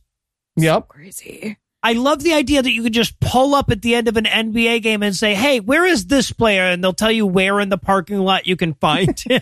Sorry, I'm looking for an African American that way, right? Very that way, tall. lady. He was tall. Yeah. Sorry, is it Jordan? Michael Jordan? Is he around here? I just wanted I just wanted to say hi. I just like had a thing to tell him. Um, you don't know me My and I don't have like a a press fan. pass, but yeah. I actually hate basketball and you people, but I would love to have a little chat with him if that's possible. Well, I love to. At this point, she turns to one of the NBA players and she says, "Hey, you know, if you met a kid who's like four foot two and, and wanted to play in the NBA, and uh, what what would you tell him?" And the basketball player's like, I mean, I wouldn't say you're too short. Is that the answer you're looking for, you demon? See, I really wanted her to be confused and think this guy was Lamont. She was like, Coach, listen. She does the whole monologue. I really thought that No, was going to happen. not I me. really did. I mean, made the movie. She just keeps going from one African American to another until she gets the right one. she throws him the car keys. I just like, he- don't scratch it. No. so, yeah, but mom finds uh, Lamont. His van won't run because this is the movie's take on it. God has temporarily smited it so that he would still be there when mom shows up. All right. Interesting. Yeah. Is that what that was? I could not follow that. Yeah. Yeah. To be fair, the movie literally doesn't get it either because she's like, yeah, maybe it was a miracle. And Lamont goes, I don't get it. And I wrote in my notes, me neither movie. Me neither. Literally, she looks up at the sky, it thunders, and she goes, Try now.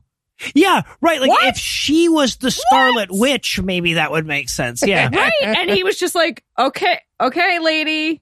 Yeah. Yeah, it's working now. Okay, bye. So, okay. So then we cut back over to the game. The big storm knocks out the power, right? So now they have to decide whether they are going to forfeit the game because they were down by like 10 points or whatever, or whether they're going to finish it by candlelight. Okay. So everything about it, everything from this moment on is just endangering children for your own entertainment.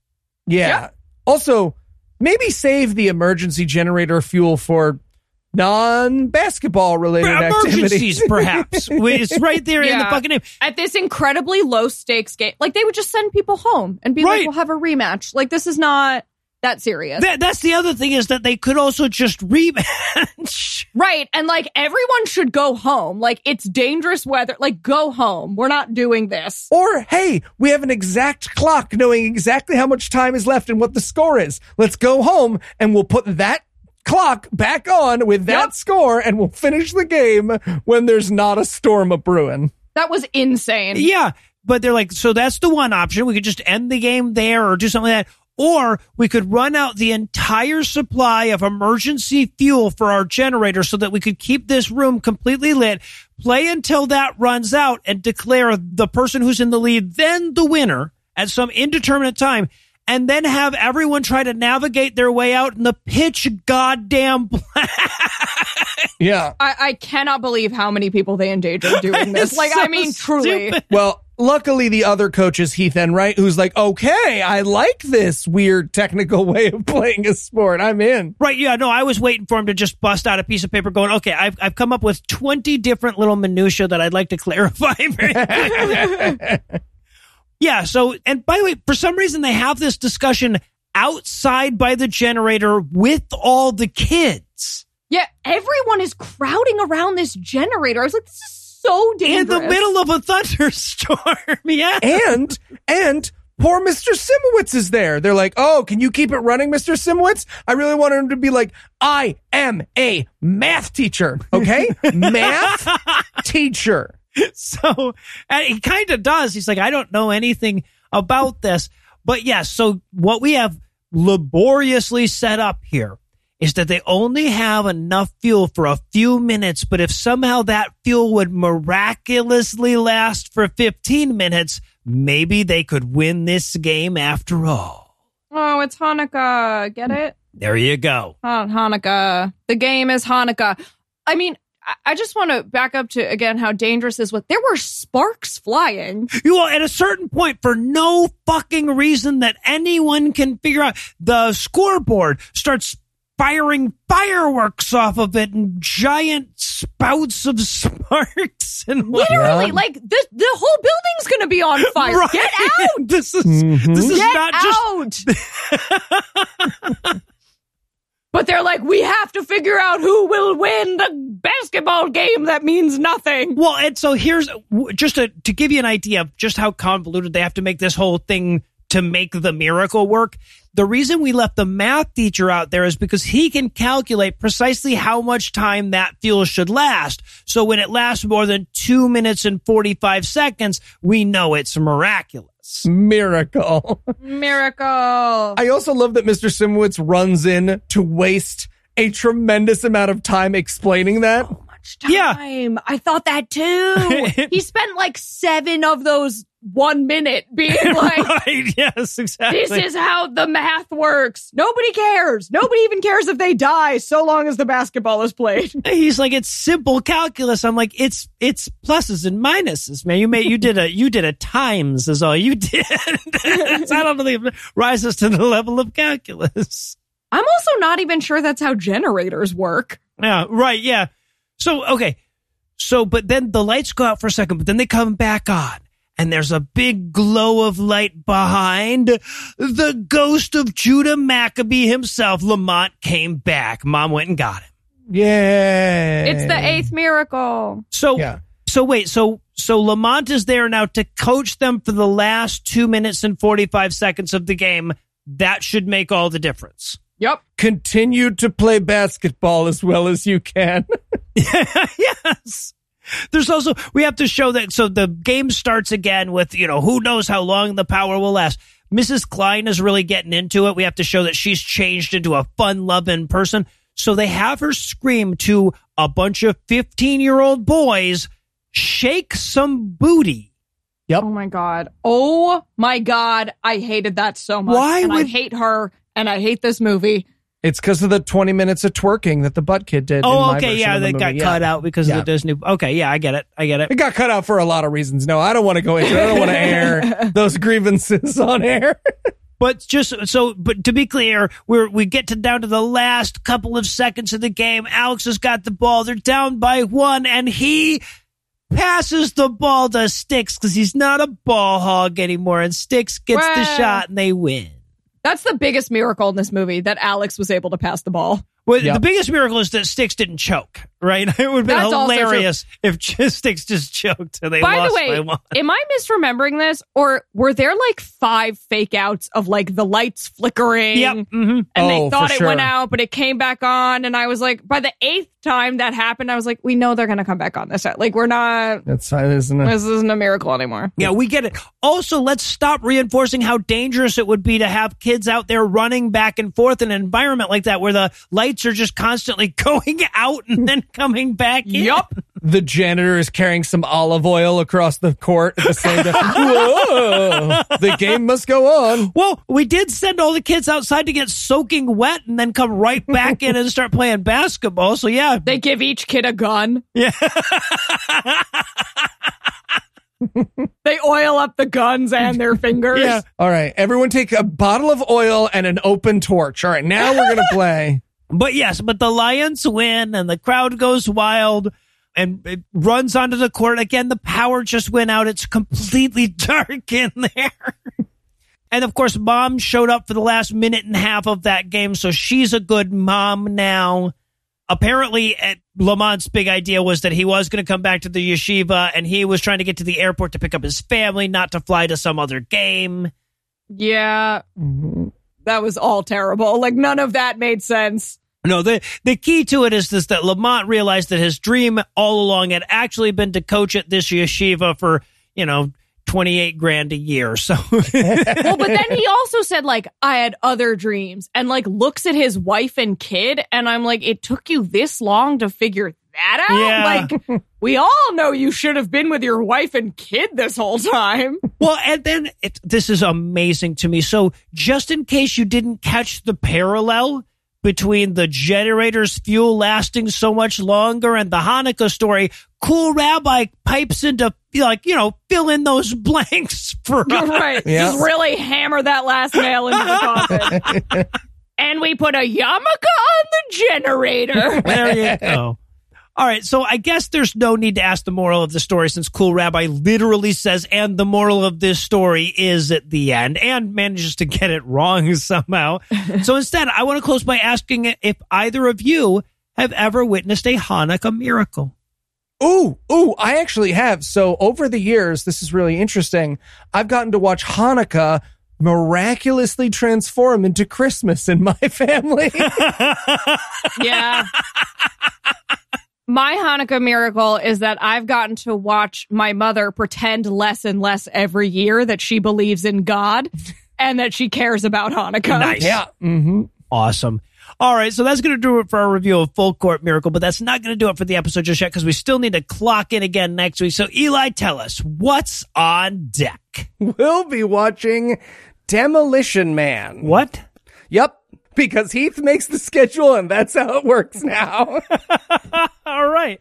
Well, with that to look forward to, we're going to bring episode number 328 to a merciful close. Once again, a huge thanks to Rachel for helping out tonight, and even huger thanks to all the Patreon donors that help make the show go. If you'd like to count yourself among their ranks, you can make a per episode donation at patreon.com slash godawful and thereby earn early access to an ad-free version of every episode. You can also help a ton by leaving a five-star review and by sharing the show on all your various social media platforms. If you enjoyed this show, be sure to check out our sibling shows, The Scathing Atheist, Citation Needed, D&D Minus, and The Skepticrat available wherever podcasts live.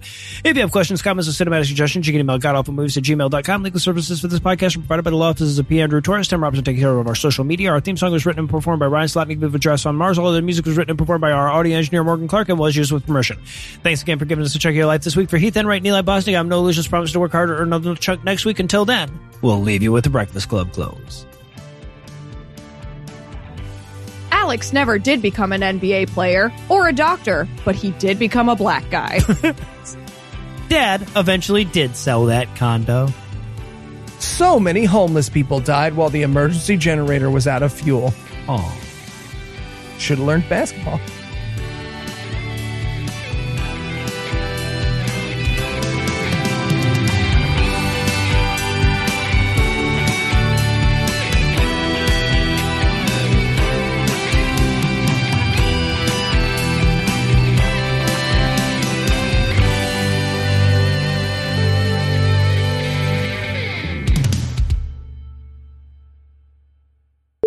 The preceding podcast was a production of Puzzle and a Thunderstorm LLC, copyright 2021, all rights reserved.